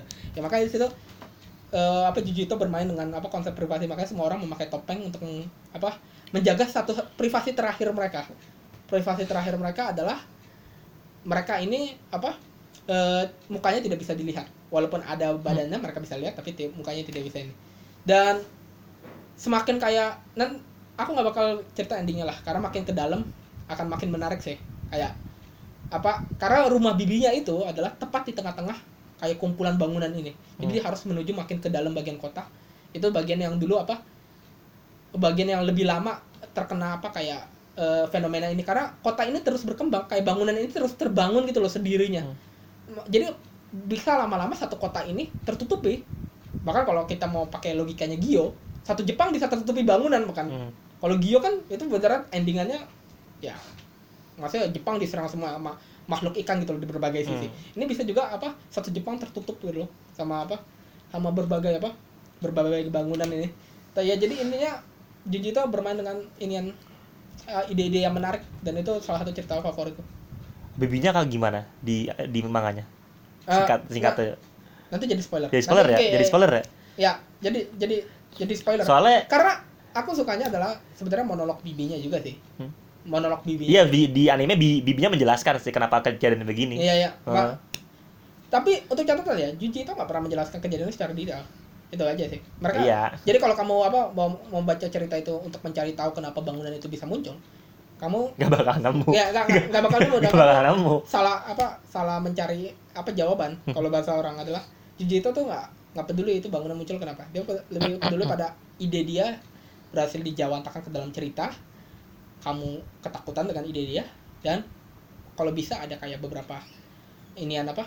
Nah, kayak mungkin kritik-kritik, bukan kritik sih, pokoknya komentar-komentar dia lah soal apa, soal tema-tema sosial yang dia mau bawa, dalam hal ini privasi. Dan ini mungkin bisa ceritain aja ya, kenapa alasan kenapa Junji Ito nggak pernah menjelaskan cerita dia secara jelas. Sebenarnya dia bilang juga lore of horror gitu loh. Hmm. Apa lore da, lore dari horror itu adalah sama seperti makhluk supranatural, adalah sesuatu yang tidak bisa dijelaskan kan dengan akal sehat. Lalu saat film horor menjelaskan dengan akal sehat, ya, bagaimana bukan. Cara mengalahkan hmm. makhluk supernatural itu, seperti itu jadi horor kan? Karena iya. kita tahu cara mengalahkannya. Contoh kayak The Ring, di Grudge, walaupun The Ring terakhirnya ini ya. Makanya Sinister, kalau Sinister film pertama, pertama. bagus. Hmm. Film kedua, sequelnya, ini film Amerika yeah. horor Sinister kedua nggak bagus, gak karena bagus. Film kedua berusaha menjelaskan dugul itu secara Daya. jelas, uh. termasuk cara mengalahkannya dan ini. Ya itu udah nggak menyeramkan, Dugul udah nggak jadi menyeramkan hmm. lagi. Dia jadi makhluk yang logis. Hmm. Maksudnya makhluk supernatural itu harusnya illogical gitu loh. Hmm. Kalau dalam cerita fiksi gitu loh, tidak bisa dijelaskan. Saat kamu tahu ke, apa gimana kuntilanak itu bisa terbang, gitu loh. Yeah. Oh ini karena ada kekuatan ini dan ini. Hmm. Terus gimana cara mengalahkan kuntilanak itu, kita juga udah nggak bakal takut dengan kuntilanak gitu loh. Ya kan? Iya. Yeah. Makanya lore-nya dari Junji itu adalah dia tidak pernah menjelaskan apa ke cerita-cerita horor dia secara jelas. Antara makhluk supernaturalnya atau kejadian supernaturalnya, jadi dia menjela- pernah menjelaskan secara jelas karena dia mau peno- apa pembaca untuk terus bertanya-tanya ya, dan itu tujuannya gitu loh. Mereka tetap ketakutan setelah membaca cerita itu karena mereka nggak tahu apa bagaimana cara mengalahkan fenomena ini atau hmm. makhluk supernatural ini, atau cara menghentikannya atau asal usulnya. Dia cuma tahu bahwa ya ini fenomena ada di sini dan karakter yang di dalamnya itu apa uh, terpaksa harus uh, uh, apa um, ma- menerima fenomena ini atau ma- kena kutukan atau apa diserang sama makhluk supernatural ini loh. Dan seringkali maksudnya Junji Ito juga berusaha sebisa mungkin membuat kita nggak begitu attach sama karakter utamanya gitu loh. Seringkali kayak contoh paling apa sih di apa di Uzumaki sih, Gyo juga sih rada Gyo sama tapi Uzumaki yang paling ini. Walaupun karakter utamanya biasanya suka dibuat apa kayak prolog story-nya lah, mereka asalnya dari sini ini, tapi inti dari ceritanya nggak membuat kita kayak relatable sama karakter utamanya gitu loh. Karena memang yeah. tujuan karakter utamanya cuma mengeksplorasi fenomena ini, fenomena apa supernatural ini, bukan membuat kita relatable. Jadi nanti saat waktu akhir dari cerita dan mayorit banyak banyak cerita Junji itu berakhir dengan karakternya mati, apa mati atau tidak bisa selamat dari fenomena uh, supernatural ini, atau bahkan ya ceritanya open ending, kita nggak tahu dia mati atau apa. Ya kita nggak merasa apa terlalu hit gitu loh, karena memang Junji Ito nggak membuat karakternya relatable. Dia malah mau, mungkin mau membuat seolah-olah karakternya itu kita pembaca gitu loh. Hmm. Kita bisa menginsert diri kita saking apa flavorlessnya, nggak ada rasa gitu karakternya, karena memang fokus dia bukan di karakternya, di fenomenanya, di fenomena supernaturalnya dan makhluk hmm. supernatural ya, yang bisa membuat cerita dia menjadi menyeramkan. Horor mau cerita lagi soal di, cerita Junji Ito favorit kan? Cuma mau, mau ngasih uh, kalau uh, yang yang tadi uh, di yang yang tem- yang apa cerita tadi apa judulnya? The Town Without a Street. The Town Without a Street. Kalau di animenya kurang sedetail eh, manganya kayaknya. Kayaknya ya, kurang sedetail hmm, manganya. Ya. Kurang sedetail manganya. Terus uh, gua kan cuma tahu baru tahu Junji Ito dari ya Junji Ito Collection dan nonton anime sama beberapa beberapa manga pendeknya kan gua udah baca ya. Ada ada beberapa cerita di anime uh, di kalau ada berita yang bahkan enggak ada hubungannya sama ini gitu. Sama horor supernatural segala macam. Uh, sirkus nah. Ring Ringmaster itu dia kan cuma uh, sir apa tuh uh, apa tuh grup sirkus datang ke sebuah kota. Nah, si apa tuh apa, ketuanya itu ringmasternya itu dia kayak cuman gimana ya jelasinnya? Nah? Dia tuh uh, di situ tuh diceritainnya uh, para para orang-orang sirkusnya itu itu mereka tuh kayak dipaksa main, orang-orang penonton yang dipaksa main. Hmm. Ya, nah, terus penonton dipaksa dari kota sebelum dia datang dipaksa main. Terus disampir di semua di semua ada semua in, apa semua apa sih namanya kalau sirkus ada performanya mereka pasti mati. Nah. Jadi pada saat ada yang performa di sirkus ada yang misalnya sama, sama singa gitu kan ya, orang endingnya dimakan singa, ada orang yang yang jadi terapis artis, orang-orang yang dengannya jatuh dengan tujuan yang sama. Di situ ada sat, di sirkus itu ada satu satu performer cewek cakep banget. Jadi uh, mayoritas jangan, jangan sampai jelas ya nanti jadi spoiler. Oh iya sorry. Ja, ja, jadi mayoritas mayoritas jadi tuh banyak uh, performer uh, performer sirkus yang mati itu kebanyakan uh, semua cowok. In, jadi tuh mereka kayak memper, mencoba memperebutkan ah. ceritanya, dan itu sebenarnya nggak ada nggak ada supernatural sama sekali, nggak ada horor sama sekali ya. Jadi itu kayak ya cuman apa ya kayak menjelaskan uh, ya ya ini kayak bener-bener sosial gitu, kayak apa kayak mungkin yang menurut gua ya ya kayak co- kayak cowok yang yang kayaknya tuh melihat apa gimana ya jelasin ya kayak cowok yang yang ada satu cewek yang memper, tergila-gila apa banyak di, disuka-sukain cowok tuh, bahkan cowok cowok-cowok itu pun kayak rela mati gitu demi cewek itu yeah. gitu. Makanya jadi itu kayak ada bener-bener apa tuh ada ada apa kayak si Junji itu kayak yang ingin menceritakan sesuatu gitu kan di yeah. dalam cerita itu gitu kan. Sama Town of Street memang hmm. kok ada makhluk supernatural enggak ada. Horornya itu di ya di ini kan idenya, ada ada ide ya maksudnya. Idenya idenya uh, bahwa ada kota tanpa jalan tuh. Iya. Horornya itu bukan di makhluk setan atau apa. Horornya itu di ide bahwa ada kota tanpa jalan. Hmm. Makanya horor ide itu. Dan itu sering ada. Sebelum bahas soal-soal horor ini, aku juga mau bahas salah satu cerita favorit aku dari Junji Ito, Scarecrow. Karena aku rasa ini juga ada komentar sosialnya. Hmm. Jadi lebih pada ini Scarecrow bermula dari ada pemakaman seseorang hmm. eh, yang meninggal, dimakamkan sama orang tuanya. Lalu apa? Eh, iniannya eh, pacar ya, seingatku pacarnya, ya, pacarnya datang. Tapi orang tuanya nggak suka sama pacarnya, lalu diusir karena orang tuanya menganggap bahwa anaknya itu bunuh diri karena pacarnya. Jadi sebenarnya hmm. mereka tuh udah mau nikah, tapi hmm. udah tunangan sih, benar. Udah mau nikah tapi orang tuanya nggak setuju, nggak restui. Jadi akhirnya mungkin apa ceweknya bunuh diri, apa orang tuanya menyalahkan juga cowoknya. Jadi orang tuanya usir-usir lah cowoknya. Apa tapi cowoknya tetap balik ke kuburan. Jadi orang tuanya pas ayahnya pas datang juga ke kuburan sama dengan pacarnya itu, dia jadi ambil kayak apa ini Scarecrow, apa orang-orang sawah, lalu tancep di atas kuburan anaknya, bilang hmm. orang-orang Asawa ini akan menjaga kuburan ini, kamu nggak boleh datang. Nah setelah beberapa hari orang-orang Asawa tersebut bentuknya berubah dan mukanya mulai makin mirip dengan muka anaknya telah mati. Dan lama-lama setelah kayak seminggu mukanya udah saking miripnya, bahkan matanya udah mulai biasa bergerak. Hmm. Mata dari orang-orang Asawa itu jadi apa? Iniannya bapaknya mulai ngangkat orang-orang Asawa itu terus tuh bawa ke apa? Bawa balik ke rumahnya, dan orang-orang di kota juga tahu itu. Oh ada orang-orang sawah di kuburan mukanya mirip dengan orang yang baru mati ini loh, anaknya Pak ini. Padahal dia udah mati gitu loh, dan matanya bisa bergerak, bahkan lama-lama bisa ngomong. Lalu orang-orang apa yang dilakukan? Mereka ambil orang-orang sawah dan tancepin juga ke kuburan rela, apa keluarga mereka yang udah meninggal, hmm. keluarga istri atau apapun. Ada yang anaknya udah meninggal, karena ada du- ada dua sebenarnya ada dua keluarga sih yang fokus utama ya. Satu lagi keluarganya anaknya baru meninggal, hmm. anaknya baru meninggal. Eh, jadi ibunya ini pokoknya mau banget ketemu sama anaknya, dia juga ikut tancepin walaupun suaminya nggak nggak setuju, karena hmm. suaminya itu bukan apa bapak dari anak ini, jadi mereka nikah lagi, anak ini dari suami sebelumnya. Dia dia pokoknya oh, mau, apa ibunya tuh ngotot walaupun suaminya yang sekarang tuh apa berusaha apa menjelaskan bahwa ini nggak rasional, kenapa kamu harus pasang ini apa orang yang sama. Tapi ya intinya aku nggak perlu menjelaskan akhirannya ya, tapi intinya mungkin ya banyak juga sih bilang mungkin ada orang juga mungkin merasa apa uh, orang-orang sawah itu kayak apa ya sesuatu yang terbenam dalam diri mereka gitu loh. Mereka mau ketemu dengan apa relasi uh, keluarga atau apapun orang yang dulu mereka kenal yang udah mati, jadi mereka sampai sedesperate itu pakai orang-orang sawah. Tetapi kalau dari endingannya juga mungkin adalah apa orang-orang sawah itu juga mungkin mengambil sesuatu yang ada di dalam pikiran mereka gitu loh, apa hmm. yang sudah dipikirkan dalam apa di dalam otak otak mereka sebelum apa bahkan orang-orang asal terjadi apa berubah gitu loh. Karena contoh yang bapaknya itu dia menganggap cowoknya itu bertanggung jawab atas kematian apa hmm. anak perempuannya, hmm. anak perempuannya bunuh diri karena, sedangkan yang ibunya itu yang ibu yang anaknya mati apa waktu suaminya kayak nolak apa pasangin orang-orang asal di makam anak tirinya anak hmm. tirinya kan hmm. ibunya tuh bilang kenapa kamu nggak sayang anak tirimu. hmm. Jadi endingannya aku nggak bakal jelaskan, tapi intinya endingannya aku merasa itu nggak apa walaupun endingannya seolah-olah membuat seratus persen apa yang ada di otak mereka itu seolah-olah benar, tapi aku merasa itu kayak orang-orang sawah itu itu mungkin nggak kejadian sebenarnya maksudnya, tapi apa yang ada di pikiran bapaknya itu bahwa ini tunangan anakku terlibat apa membuat anakku bunuh diri atau yang dipikiran ibunya. Suamiku ini benci sama anak tiriku. Itu kayak masuk ke dalam bentuk scarecrow itu dan hmm. apa ke bentuk orang-orang asal itu dan orang-orang asal itu cuma sebagai justifikasi terhadap apa bias mereka gitu loh. Apa apa yang udah mereka apa ya?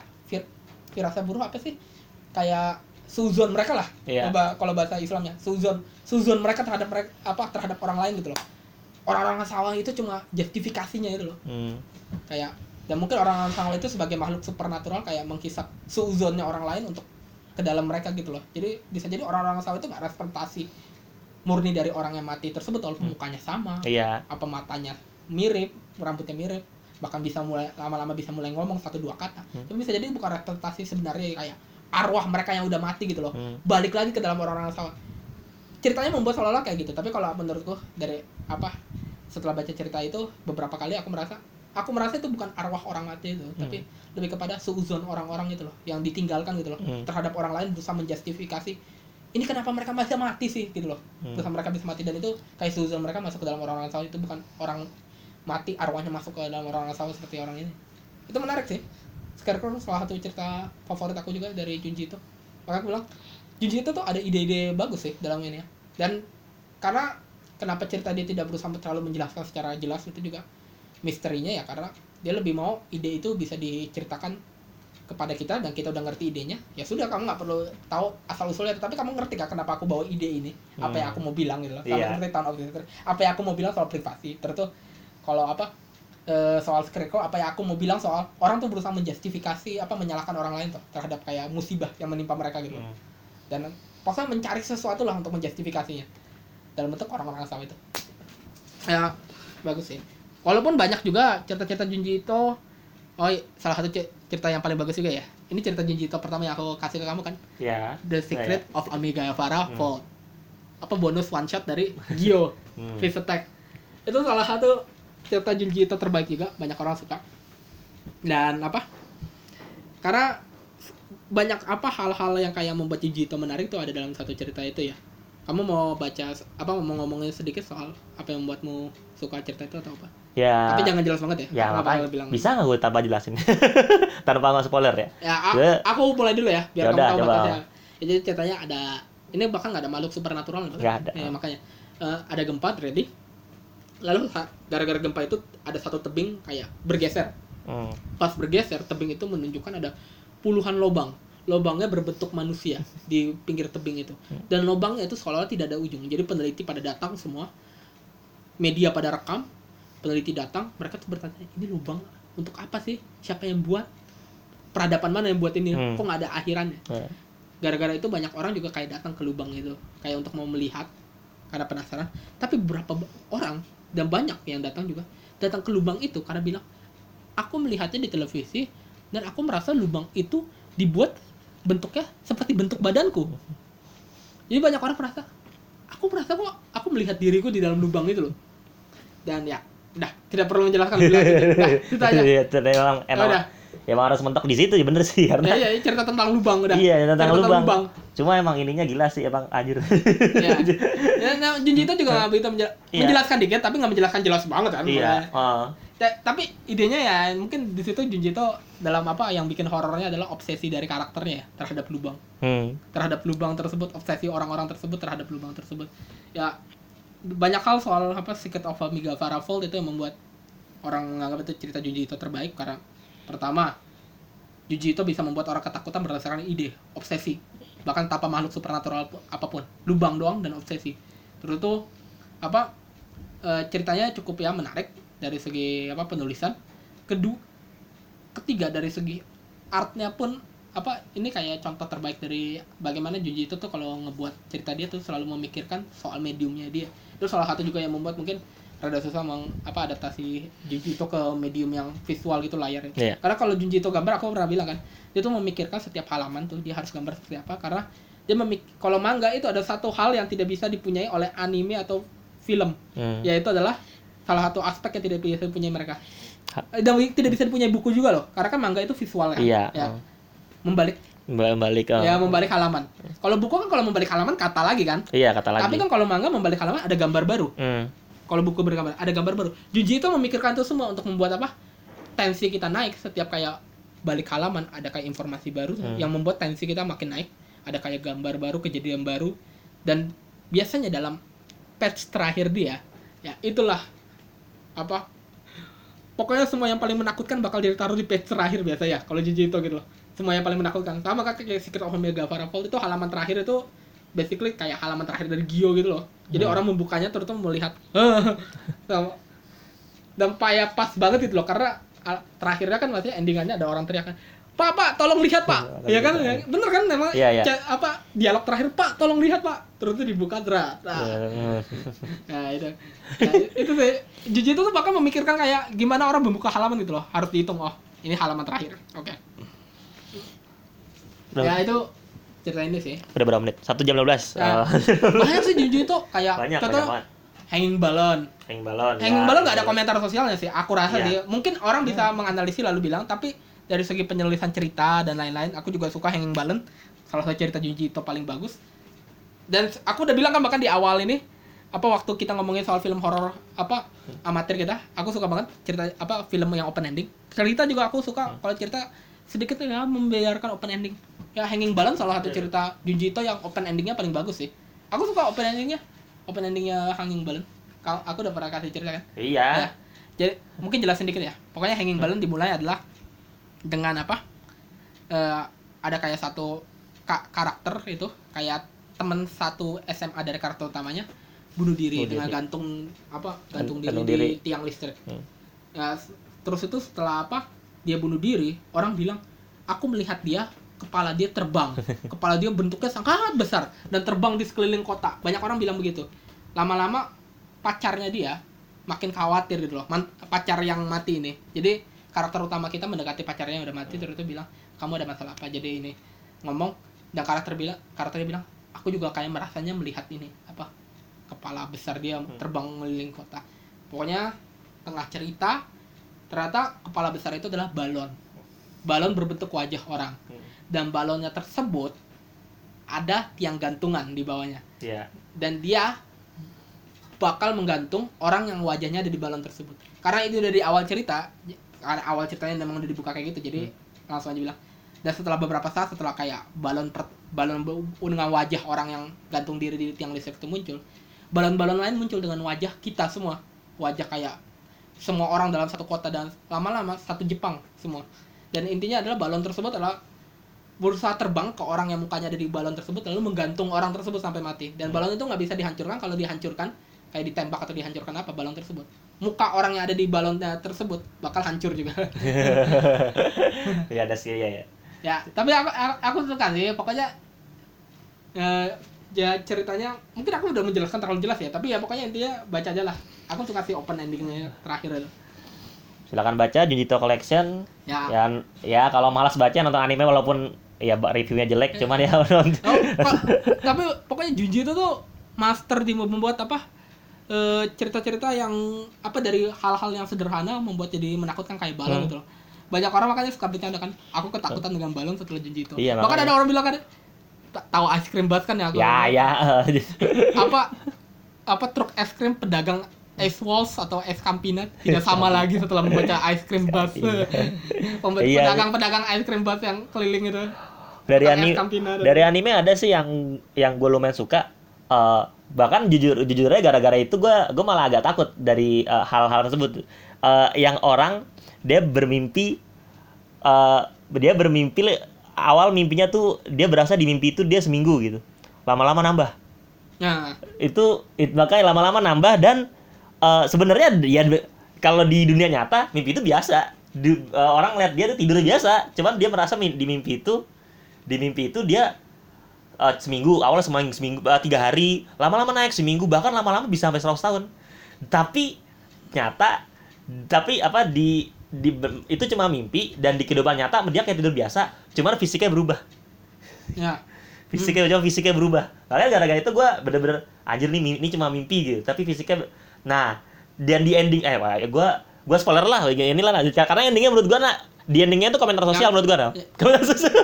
Endingnya tuh komentar sosial. Membuat, apa lebih kayak ambigu. Kayak aku tadi kan ngomong soal. Di endingnya kalau komentar idenya sosial. Aja, idenya aja. Idenya tuh pokoknya komen, pokoknya endingnya tuh menurut gue Uh, karena ada dokternya kan, nah dokternya itu ya bisa dibilang ya menceritakan komentar sosial, ada komentar sosial di sini. Ya jadi tuh ada uh, gimana ya? Ja, ja, ja, jadi tuh intinya tuh sebenarnya bukan uh, bukan di mimpinya.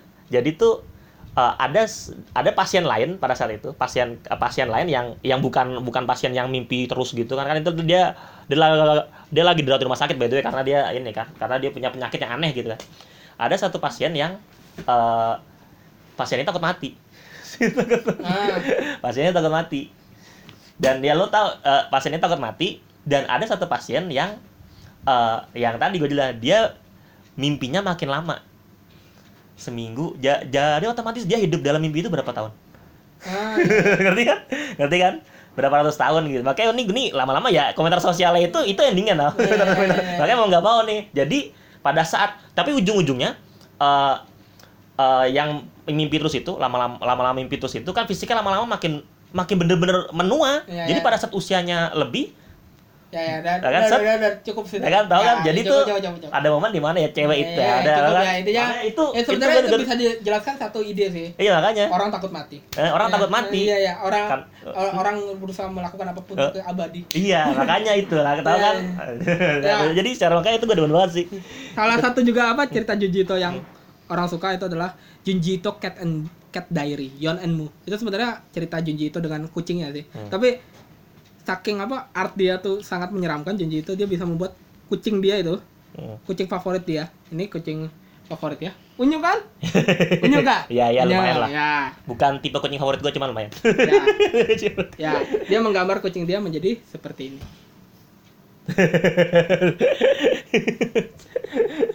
Udah banyak orang bilang apa ini cerita Junji Ito dengan kucing ya ini oh, iya, sangat iya. menyeramkan dan membuat mereka ketakutan dengan kucing. Coba apalagi orang yang fobia kucing ya tambah ketakutan iya. lagi. Biasanya sih kucing kalau serem kan kalau di gelap tuh dia ada kucing itu biasanya matanya kan gitu itu. Biasanya gitu kalau iya. orang-orang orang-orang fobia kucing biasanya gitu tuh. Biasanya. Iya pokoknya. Oh. Nah, itu memang benar-benar dah. Ini salah satu panelnya tuh. Karena kebetulan dulu waktu S M A ada teman kita juga yang fobia kucing ya. Kalau kita kasih Cat Diary ini dia pasti bisa gemeter-gemeter semalaman gitu, nggak bisa tidur.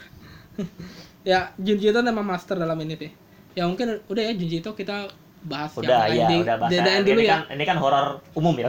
Horor manga gitu loh. Horor manga. Belum horor anime kan? Horor anime belum ya. Tapi horor anime apa gue ya? Ini apa gue ya? Maksudnya susah juga untuk menjelaskan horor secara ini. Horornya dia yang dia demen banget nih, Another nih. Uh, gue bahkan lupa, ini tentang apa sih ceritanya? Hmm? Yuk. Kutukan.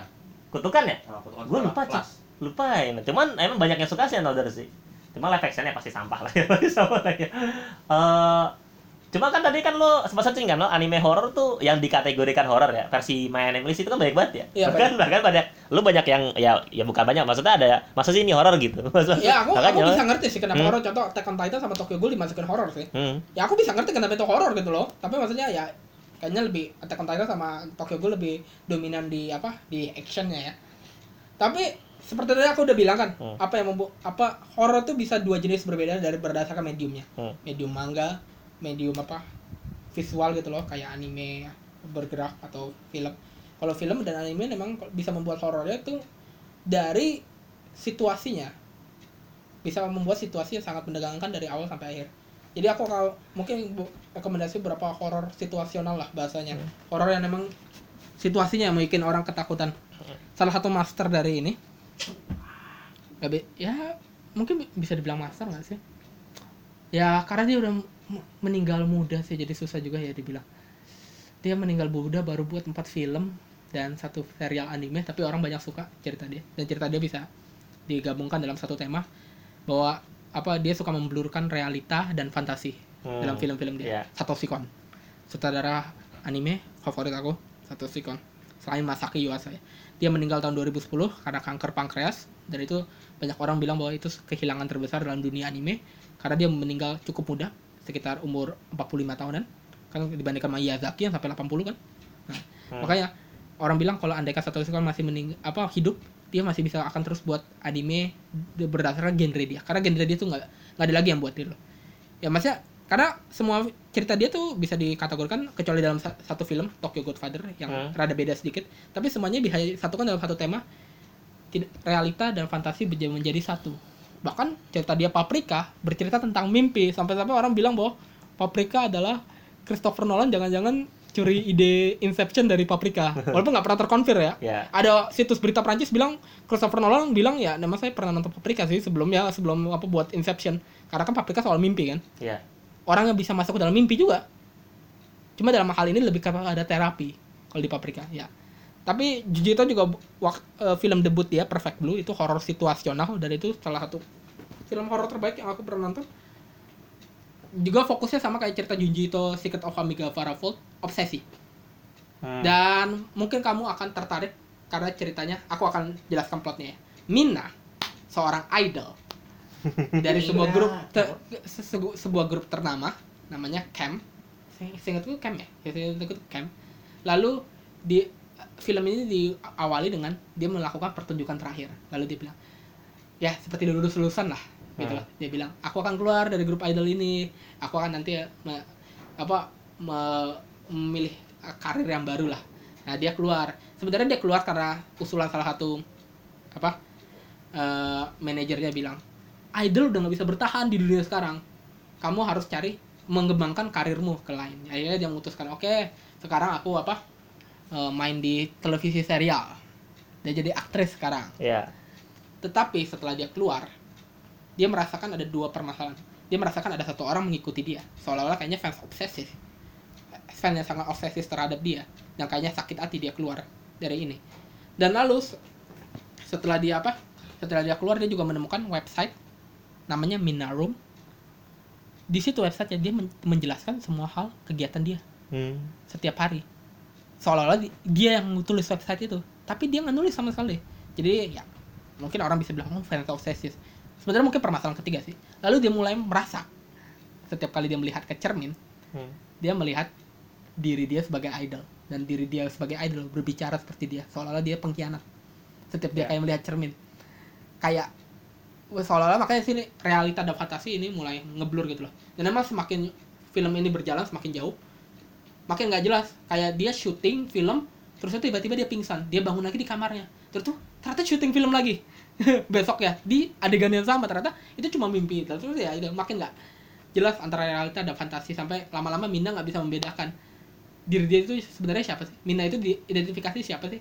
Mina sebagai diri dia sendiri, aktris, atau nggak mungkin uh, apa seorang idol. Hmm. Nah, dan ya mungkin ya uh, iniannya dia juga makin apa, makin lama makin bingung dengan apa pilihan karir dia, karena juga kayak dia masuk televisi serial juga cuma jadi karakter sampingan. Jadi akhirnya manajernya bilang, ah, biar kamu cepat naik, kamu lakukan inilah, kamu saya kasih kartu, ini ada fotografer, kamu foto buat Gairu, apa majalah-majalah erotis kayak yeah, Playboy. Yeah. Dia foto telanjang buat majalah Playboy. Ya itu kan langsung jadi viral lah kalau mantan hmm. artis idol foto telanjang gitu loh. Langsung ini ya. Gue pun nyari-nyari pasti. Ya, jadi itu mungkin ada soal kritik soal industri idol juga. Hmm. Objektifikasi terhadap ini idol. Ada juga mungkin ya lebih horornya dalam hal obsesi gitu loh. Dan plot plot twist-nya mantap sih. Plot twist-nya apa? Iniannya Satoshi Kon mantap, dan itu filmnya memang menurutku menegangkan deh. Bahkan sampai terakhir kita saat kita tahu plot twist-nya sebenarnya. Siapa yang obsesif sebenarnya. Itu kayak bener-bener kayak kita masih nggak percaya gitu loh sampai terakhir, kayak wow. Dan adegan terakhirnya itu skin kejar-kejaran terakhir itu salah satu skin anime terbaik yang pernah aku nonton. Kayak itu apa seolah-olah kayak itu pokoknya bagus banget lah. Itu kayak satu skin itu apa Mina kejar-kejaran lompat dari gedung turun ke jalan, ini dikejar-kejar sama seseorang gitu loh yang berusaha membunuh dia. Ya, itu Perfect Blue bagus dari Satoshi Kon. Dia juga tadi aku juga ngomongin, aku nanya horor itu apa sih, nggak perlu ada makhluk supernatural kan, tapi aku setelah berpikir ini bisa jadi makhluk supernatural juga. Satoshi Kon juga pernah buat satu anime serial televisi dua belas episode, dua belas atau tiga belas ya, tiga belas kayaknya, tiga belas episode Paranoia Agent. Dan itu cuma apa sebenarnya ceritanya episodik. Kalau ini ceritanya episodik, walaupun terakhirnya berusaha di wrap up jadi satu ya. ceritanya berfokus pada satu apa satu karakter, dia apa uh, dia karakter desainer kan. hmm. Di Jepang itu sangat tergila-gila dengan maskot ya, semua hal ada maskotnya. Bahkan bandara di Chugoku, salah satu kota di Chugoku, ada maskotnya, dan maskotnya itu adalah runaway bandara. Hmm. Runway bandara berbicara. Jadi beneran kayak rata, ya, runway ya. bandara berbicara gitu loh. Hmm. Hai gitu lo, kayak rada menakutkan nggak? Pokoknya banyak dah maskot-maskot aneh-aneh dari Jepang gitu loh. Bahkan banyak orang apa suka apa buat video, kamu caranya YouTube maskot aneh dari Jepang gitu loh. Iya banyak lah. Orang Jepang tergila-gila maskot, jadi dia karakter desainer yang buat maskot lah. Hmm. Dia merasa tertekan karena karakter dia terakhir,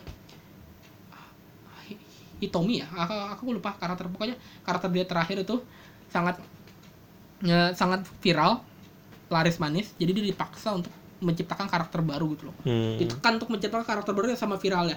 Dan teman-teman dia di kantor yang sesama karakter desainer pada nggak suka dia karena ke apa kesuksesan dia gitu. Dia mereka merasa kayaknya ini cewek penjilat juga nih gitu. Jadi dia merasa tertekan, dia pulang kantor, dan tiba-tiba waktu dia pulang kantor, dia dipukul sama seseorang dengan menggunakan tongkat baseball berwarna emas. Hmm. Orang tersebut adalah anak S D bersepatu roda, mukanya tidak jelas, tetapi dia tahu itu badannya seperti badan anak S D bersepatu roda. Dia memukul dia langsung dengan tongkat baseball. Tentunya polisi menanyai dia, lalu ada wartawan mengikuti dia. Tetapi langsung aja dah ke ini apa episode keduanya, karena ini episode wartawan mengikuti dia juga dalam masalah. Dia juga apa eh, dia apa dipaksa untuk membuat berita viral terbaru karena dia punya utang. Kalau dia mau dapat duit dari apa koran dia, dia harus membuat berita viral terbaru. Makanya dia ikutin terus lah si karakter utama ini yang baru diserang. Ternyata dia juga diserang juga sama anak S D yang sama. Dan semua karakter tersebut setelah diserang, mereka merasa malah lega. Dan inti dari cerita itu episode adalah beberapa karakter bermasalah dan dalam kehidupan mereka, dan mereka tiba-tiba serang dengan karakter ini, anak S D ini, dibilangnya Shonen Bato. Hmm. Billy the Bat, eh bukan Billy the Bat sih, itu uh, man- nama manga. Aku lupa pokoknya.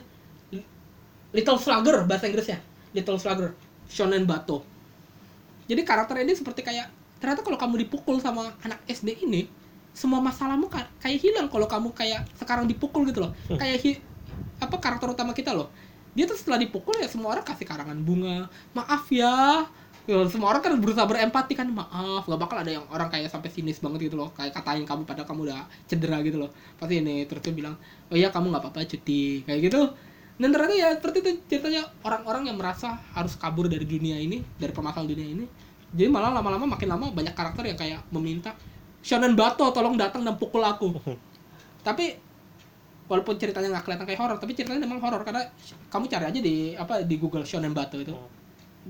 Bener-bener apa karakternya tuh menakutkan sih dari dari segi penggambaran, walaupun kelihatannya kayak anak S D biasa.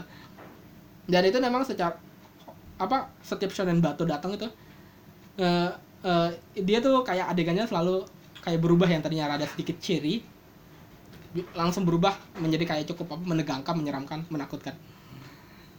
Ya maksudnya untuk seorang anak S D muka dia cukup. Iya. Dan di banyak apa di banyak episode apa muka dia nggak ter, terlihat jelas, cuma seperti ini kayak. Oh iya. Cuma seperti ini, dari balik kegelapan gitu. Ya, itu salah satu serial Junji Ito terbaik sih. Sebenarnya lebih kepada ya, banyak apa episode-episodenya menarik. Favoritku episode tujuh, rada sedikit komedi sih. Tapi aku suka plot twist episode tujuh. Episodenya banyak episode, tapi terakhir mereka mencoba work up episode itu.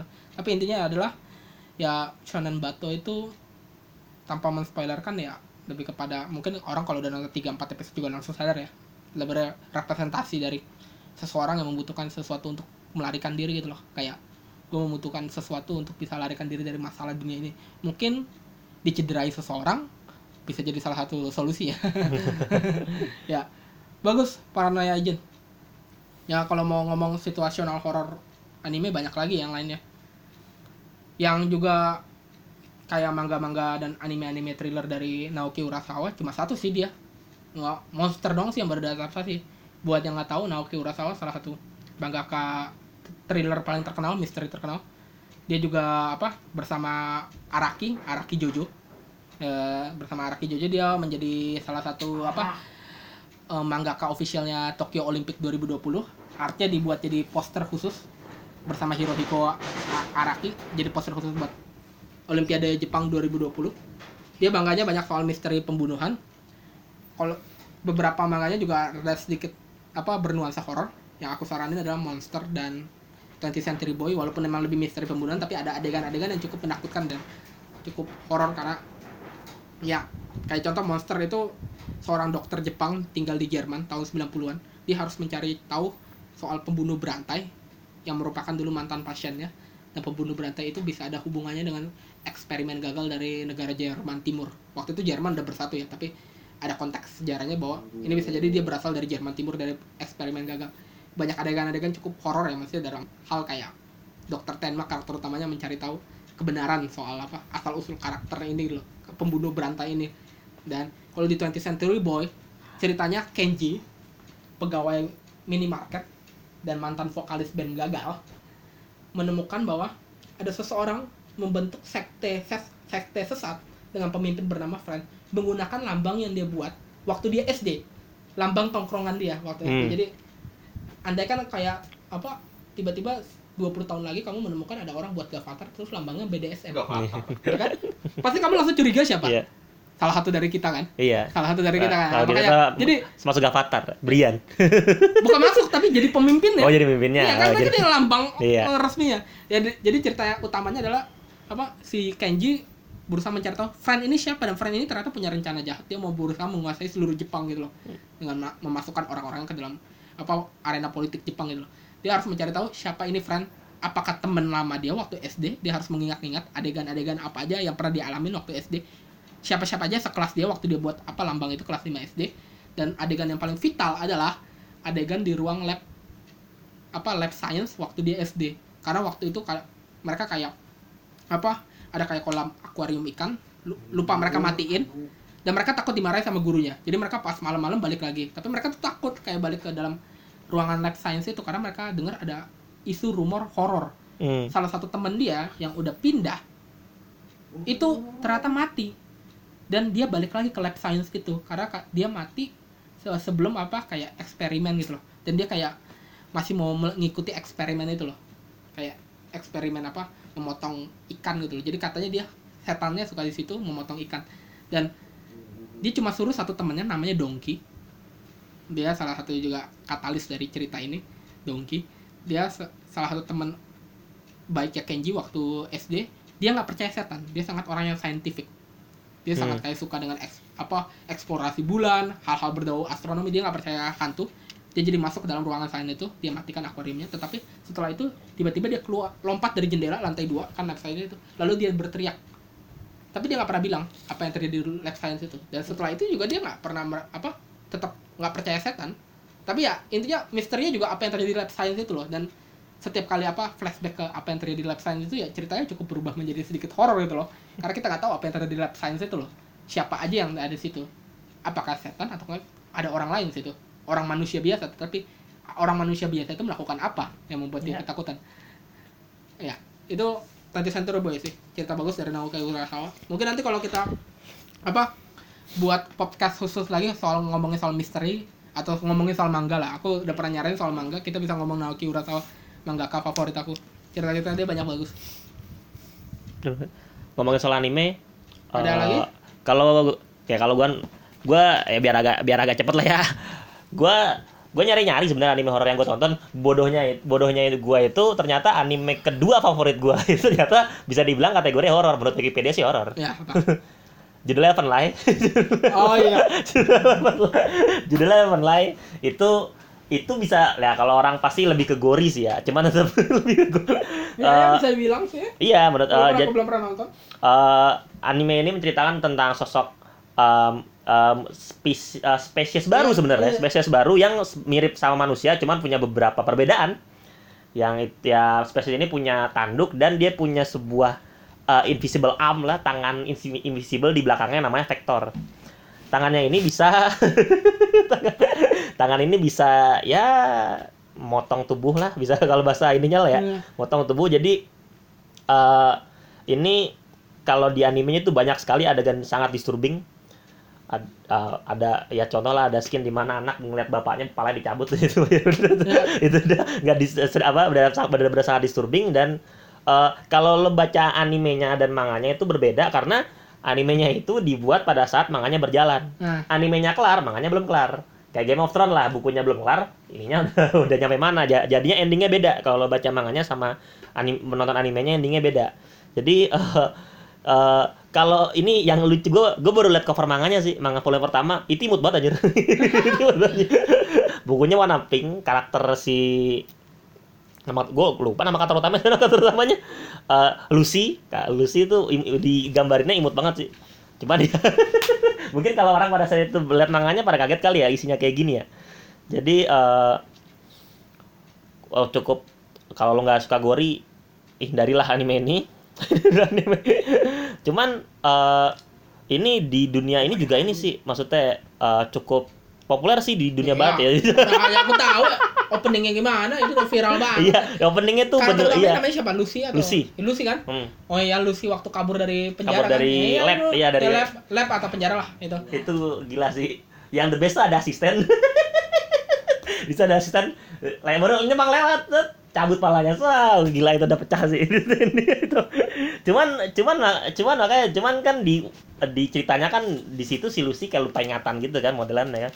Itu Pak itu gila ya gue cuman itu itu lo kalau mau lengkapnya nonton aja sih itu ya kalau mau versi manganya juga nggak apa-apa walaupun endingnya berbeda endingnya berbeda kalau versi manganya apalagi ya makanya gue nyarinya kalau gue nemu ini Nal apa tuh gue gue emang tertarik sebenarnya sih yang lo sebut tadi sempet dah apa namanya tadi baru tayang mus- yang tahun lalu huh? baru tayang tahun lalu anime itu itu lo emang tertarik gue sebenarnya cuman gue nggak nonton apa ya apa tadi apa ya mungkin kamu cari dulu ada yeah, satu yeah, lagi yeah. Anime cepet aja sih aku ngomong ini karena sebenarnya aku nggak fans berat tapi ya cukup menarik idenya ide ter- terutama endingnya Shinsekai Yori itu juga bisa dibilang horor situasional sih itu banyak orang bilang horor sih hmm.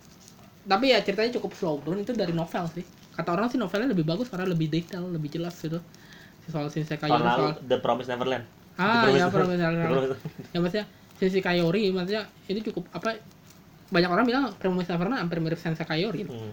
Karena kan juga melibatkan anak kecil gitu loh. Iya.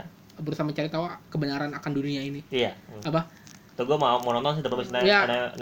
Iya. Nah, pokoknya Shinsekai Yori plot utamanya adalah di apa lima ratus apa seribu tahun setelah kejatuhan peradaban kita. Masa sekarang ini karena filmnya dimulai waktu kayak dua ribu dua belas itu cuma skin awal gitu. Ada beberapa orang tiba-tiba punya kekuatan supernatural, super kayak psychic dan mereka menyerang orang lain gitu loh. Pokoknya seribu tahun kemudian manusia tinggal di dalam komunitas kayak komunitas kayak kecil-kecil gitu loh kayak desa-desa kecil hmm. bercocok tanam dan mereka semua punya kekuatan supernatural. Iya. Mereka mereka bisa ini mau nyakuar hmm. bisa keadaan alam bumi ya hampir mirip cuma maksudnya mereka sekarang nggak tinggal di kota gitu loh mereka tinggal di kayak di desa-desa kecil gitu loh. Terus itu ada semua flora faunanya hampir mirip kecuali ada satu ada fa- ada spesies baru bernama apa kayak keret gitu loh manusia manusia kayak manusia kayak tikus tanah hmm. setengah manusia setengah manusia tikus tanah kayak apa mereka ya tikus tanah versi besar lah dan mereka bisa bicara walaupun dengan bahasa tersendiri mereka bisa bicara hmm, walaupun dengan yeah. bahasa tersendiri ah. Tapi beberapa cukup pintar untuk bisa berbicara dengan manusia. Jadi mereka membuat perjanjian dengan manusia. Hmm. Manusia yang punya kekuatan apa? Psychic gitu loh. Ras manusia. Mereka membuat perjanjian bahwa ya selama mer- manusia tidak akan mengganggu komunitas mereka, mereka juga akan melayani manusia. Dalam kadang-kadang mereka membutuhkan bantuan. Dan komunitas mereka juga nggak direpresentasikan dalam satu gitu loh. Mereka punya kayak beberapa kerajaan, komunitas lain. Mereka saling berperang untuk merebutkan wilayah sesuatu manusia.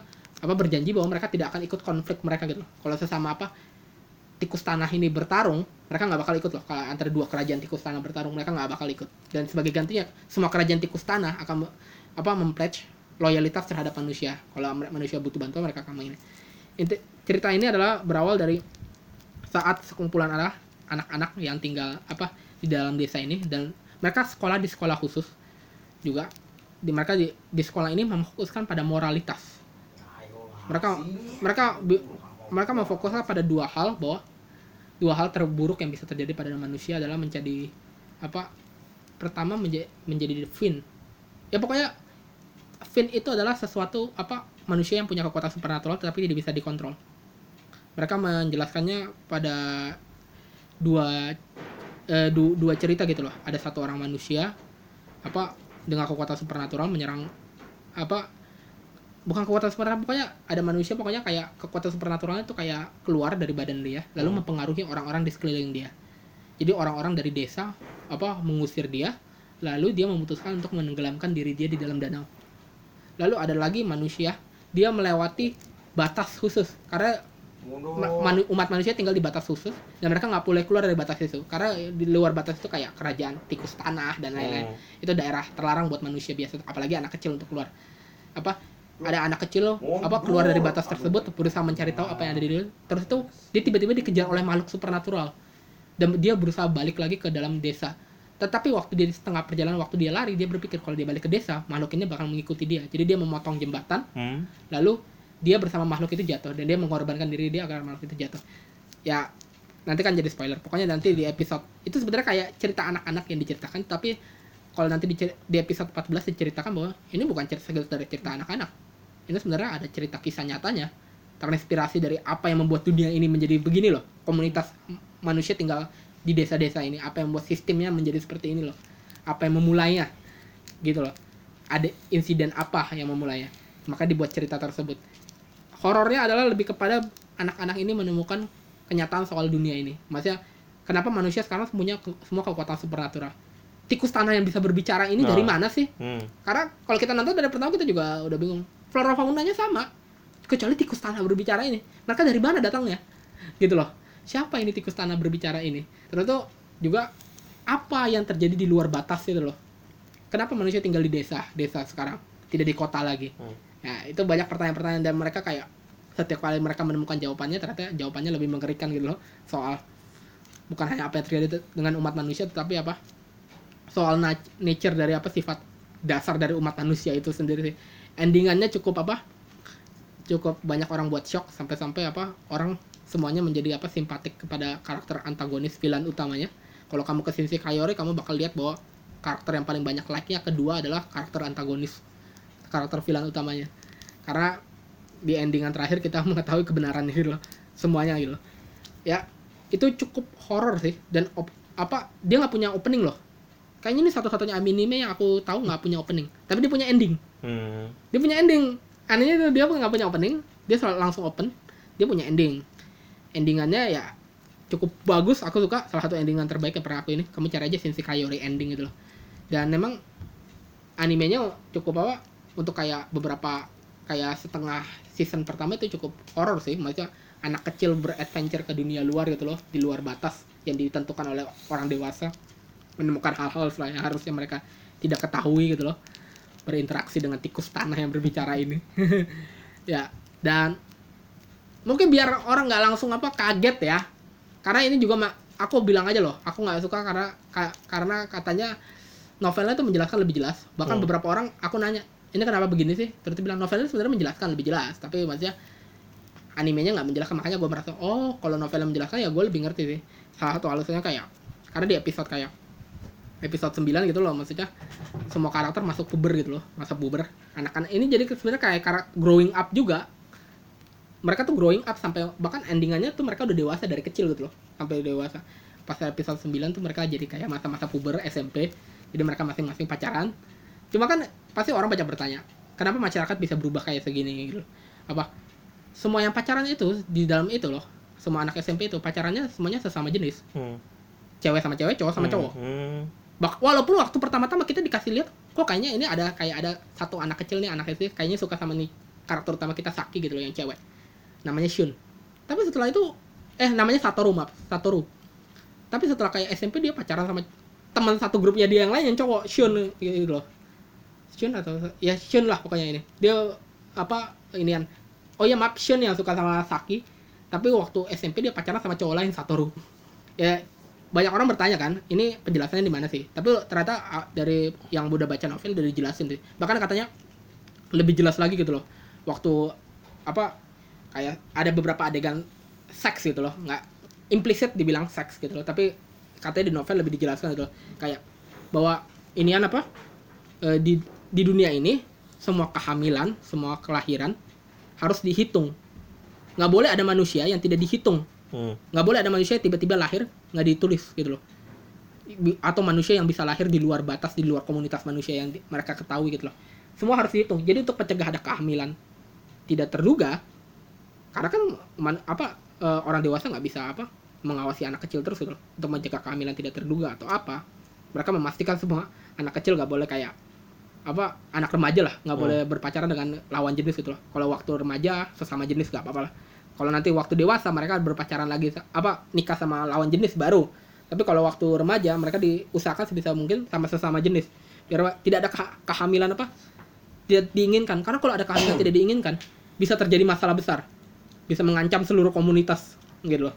Nanti ada penjelasan kenapa bisa mengancam seluruh komunitas kalau ada manusia lahir tidak bisa tidak ditulis dicatat. Dan bahkan apa sih apa season apa setengah season selanjutnya sampai akhir itu masalahnya muncul gara-gara ada satu manusia pacaran, hamil, dan tidak tercatat anaknya. Tidak tercatat oleh apa uh, komunitas manusia gitu loh. Jadi jadi kayak ada satu manusia tidak tercatat gitu loh. Itu yang jadi masalah besar. Dan ya, itu penjelasannya ternyata lebih jelas di hmm. apa di, di novel. Makanya banyak orang enggak begitu juga suka, beberapa enggak suka apa animenya karena kurang menjelaskan sejelas novelnya gitu loh. Selain juga katanya artnya nggak begitu bagus karena A one picture gitu. Oh iya. Terutama yang episode-episode pertama. Hmm. Memang aku rasa sih memang kurang bagus. Kadang-kadang terlalu gelap. Untuk catatan aku nggak suka anime terlalu gelap. Hmm. Kalau penggunaan warnanya terlalu gelap sampai aku nggak bisa nonton di laptop gitu loh. Kayak merasa eh kalau terlalu gelap gitu loh. Nggak menarik gitu loh. Ya memang pas awal-awal terlalu gelap karena mereka mainnya di dalam rumah tikus tanah gitu loh. Gelap. Tapi terlalu gelap gitu loh. Nggak ada iniannya. Ya. Terus tuh ada juga yang bilang karakterisasinya kurang. Nah, ya tapi intinya coba aja deh tonton, menurutku plotnya cukup menarik ya, silakan sih. Itu aku malah jadi ngomongin cukup lama ya, ya. Shinsekai Yori ya. Mungkin lima menit ya lumayan ya. Lah ditanggung lah ya. Jadi udah satu jam lima puluh satu menit mantap, ini episode terlama yang pernah kita tag.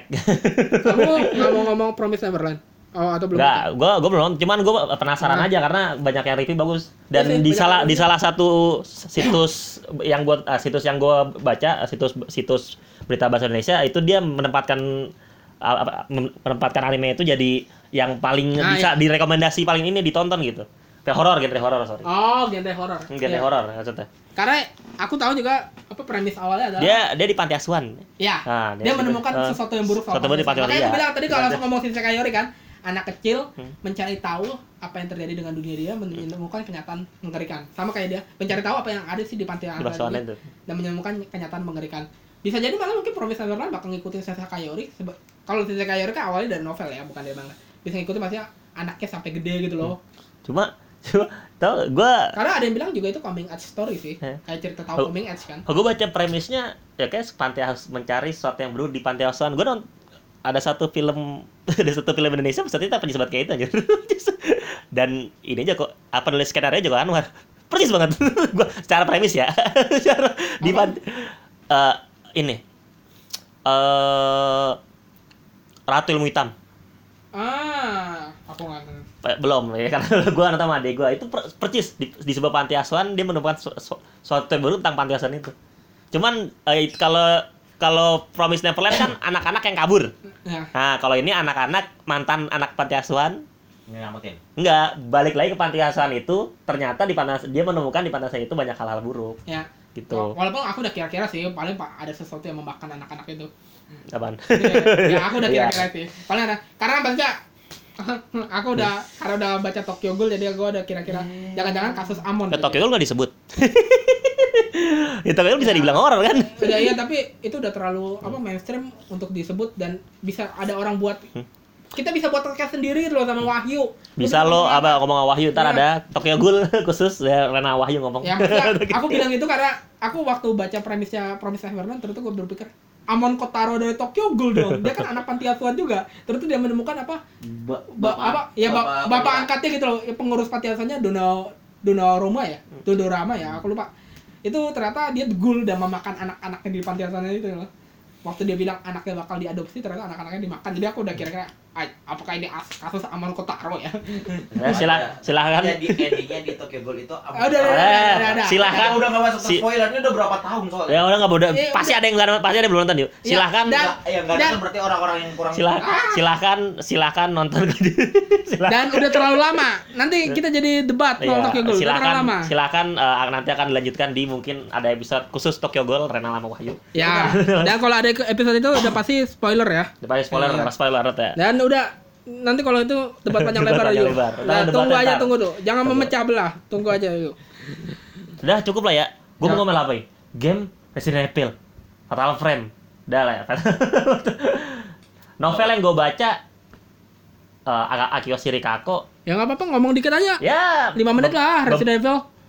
Resident Evil udah kan gua bahas mula di game lah. Fatal Frame oke okay lah ya. Fatal Frame bercerita tentang uh, House so- of Death.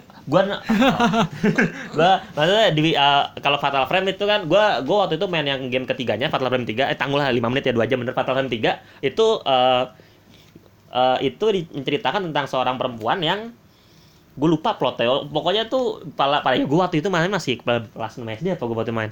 Jadi tuh di game itu eh di game itu tuh dia um, masuk ke isekai itu, oh, gue ngomong bener-bener masuk bener, bener, oh. bener, bener, bener. Pada se- itu uh, dia di Fatal Frame itu menceritakan isekai sebelum ini apa? Before it was before it was famous. Ah. Jadi dia tuh um, uh, jadi Fatal Frame itu sebenarnya tuh di, dia masuk ke dalam mimpi dia sendiri. Di dalam mimpi itu dia kayak ya mencari petunjuk bla bla segala macam lah dengan uh, banyak set pokoknya intinya banyak setannya dia ngelawannya menggunakan kamera kayaknya nih uh, ini jadi game ini jadi inspirasi uh, game bisa game game game buat asli buatan Indonesia paling laris Dead Out yang sebenarnya cerita uh, modelannya sama dia ngelawan setan pakai kamera gitu kan pakai kamera ya apa tuh tapi kalau dari segi gameplay keren banget untuk game P S dua pada saat itu kan dari segi uh, hantunya pun lebih menyeramkan dari Resident Evil jelas karena Resident Evil jatuhnya kan zombie kan ya. Betul betul. Jadi uh, ada beberapa uh, dan hantunya itu bahkan banyak yang nggak nyerang. Jadi itu emang cuma nampakin diri itu nggak suka itu bener-bener game horror. Yang nyerang teman ini Grim Reaper ada ada ada Grim Reaper di situ. Itu dan itu pun lo lo nggak harus ngelawan lo kabur aja gitu. Itu itu nggak harus dan dia kayak cuma halangan gitu.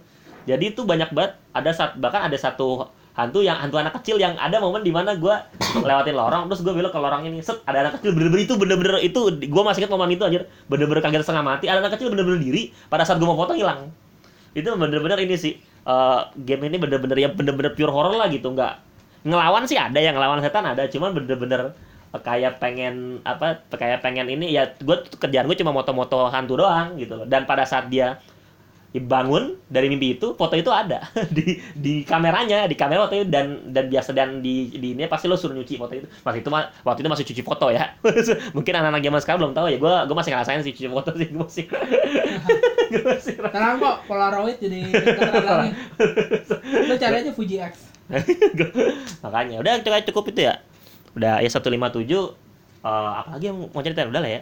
Udah, ya ini udah panjang lebar. Udah panjang lebar ya untuk untuk episode spesial ya karena spesial ya maklumin lah ya dua jam.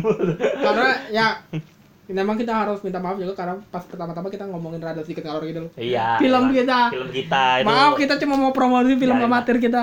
Kan oh. kagak gua upload di YouTube-nya. Iya. Kalau kita buat gua, apa channel YouTube Gpod I D buat pot post podcast kita, gua, kita post nggak film amatir kita? Gue yang gue takutin apa? Viral. Gak apa-apa viral. Gue gue bukan karena viralnya sih yang gue takutin sih ini oh, komennya ngata-ngatain gitu. Yeah. komennya ngata-ngatain dislike. Soalnya ada satu teman kita bikin bikin ini rekaman band dia gitu. Komennya bikin band apa nih sama banget padahal aja bandnya. Udah lah ya. Timing banget ya. Jadi udah cukup sekian untuk episode kali ini. Nah, lo tau kan ininya ngomong apa? Udah tahu. Nah, ini by the way ngomong ya. Uh, ini ini kalau kata Rinal ini ini kita endingnya menyerupai salah satu YouTuber lah. Ini by the way ini bukan. bukan. Ini bukan ada ada uh, nggak usah disebut lah ya. Jadi uh, kalau kata Rinal, San, ini kan kan yang buat ending yang buat kalimat ending kita Jane itu kan gua sama Wahyu kan. Nah, si Rinal pas tahu ini, nah, eh, San, lo ng- ngikutin ini ya? Kagak, emang endingnya gitu ya kan? Orang kita emang pakai bahasa pergaulan di Jepang. Iya, cuman bahasa gaul. Cuman kita, cuman emang gitu nah, si dia emang gitu nah, emang gitu ya? Iya. Ya mohon maaf lah kalau denger, emang nggak mungkin denger juga lu lagi. Orang ini kok. Uh, any of you fans of Joey? Yeah, we not it. Apa? YouTuber Australia lah. Oh, we Japanese Australia. Japanese uh, Australia. Uh, we not apa basically copy him. It's basically just, you know, basically just apa uh, a common thing to say in Japan. Ya udahlah. Dan cukup sekian untuk episode kali ini. Kita ketemu lagi di episode selanjutnya. Jane.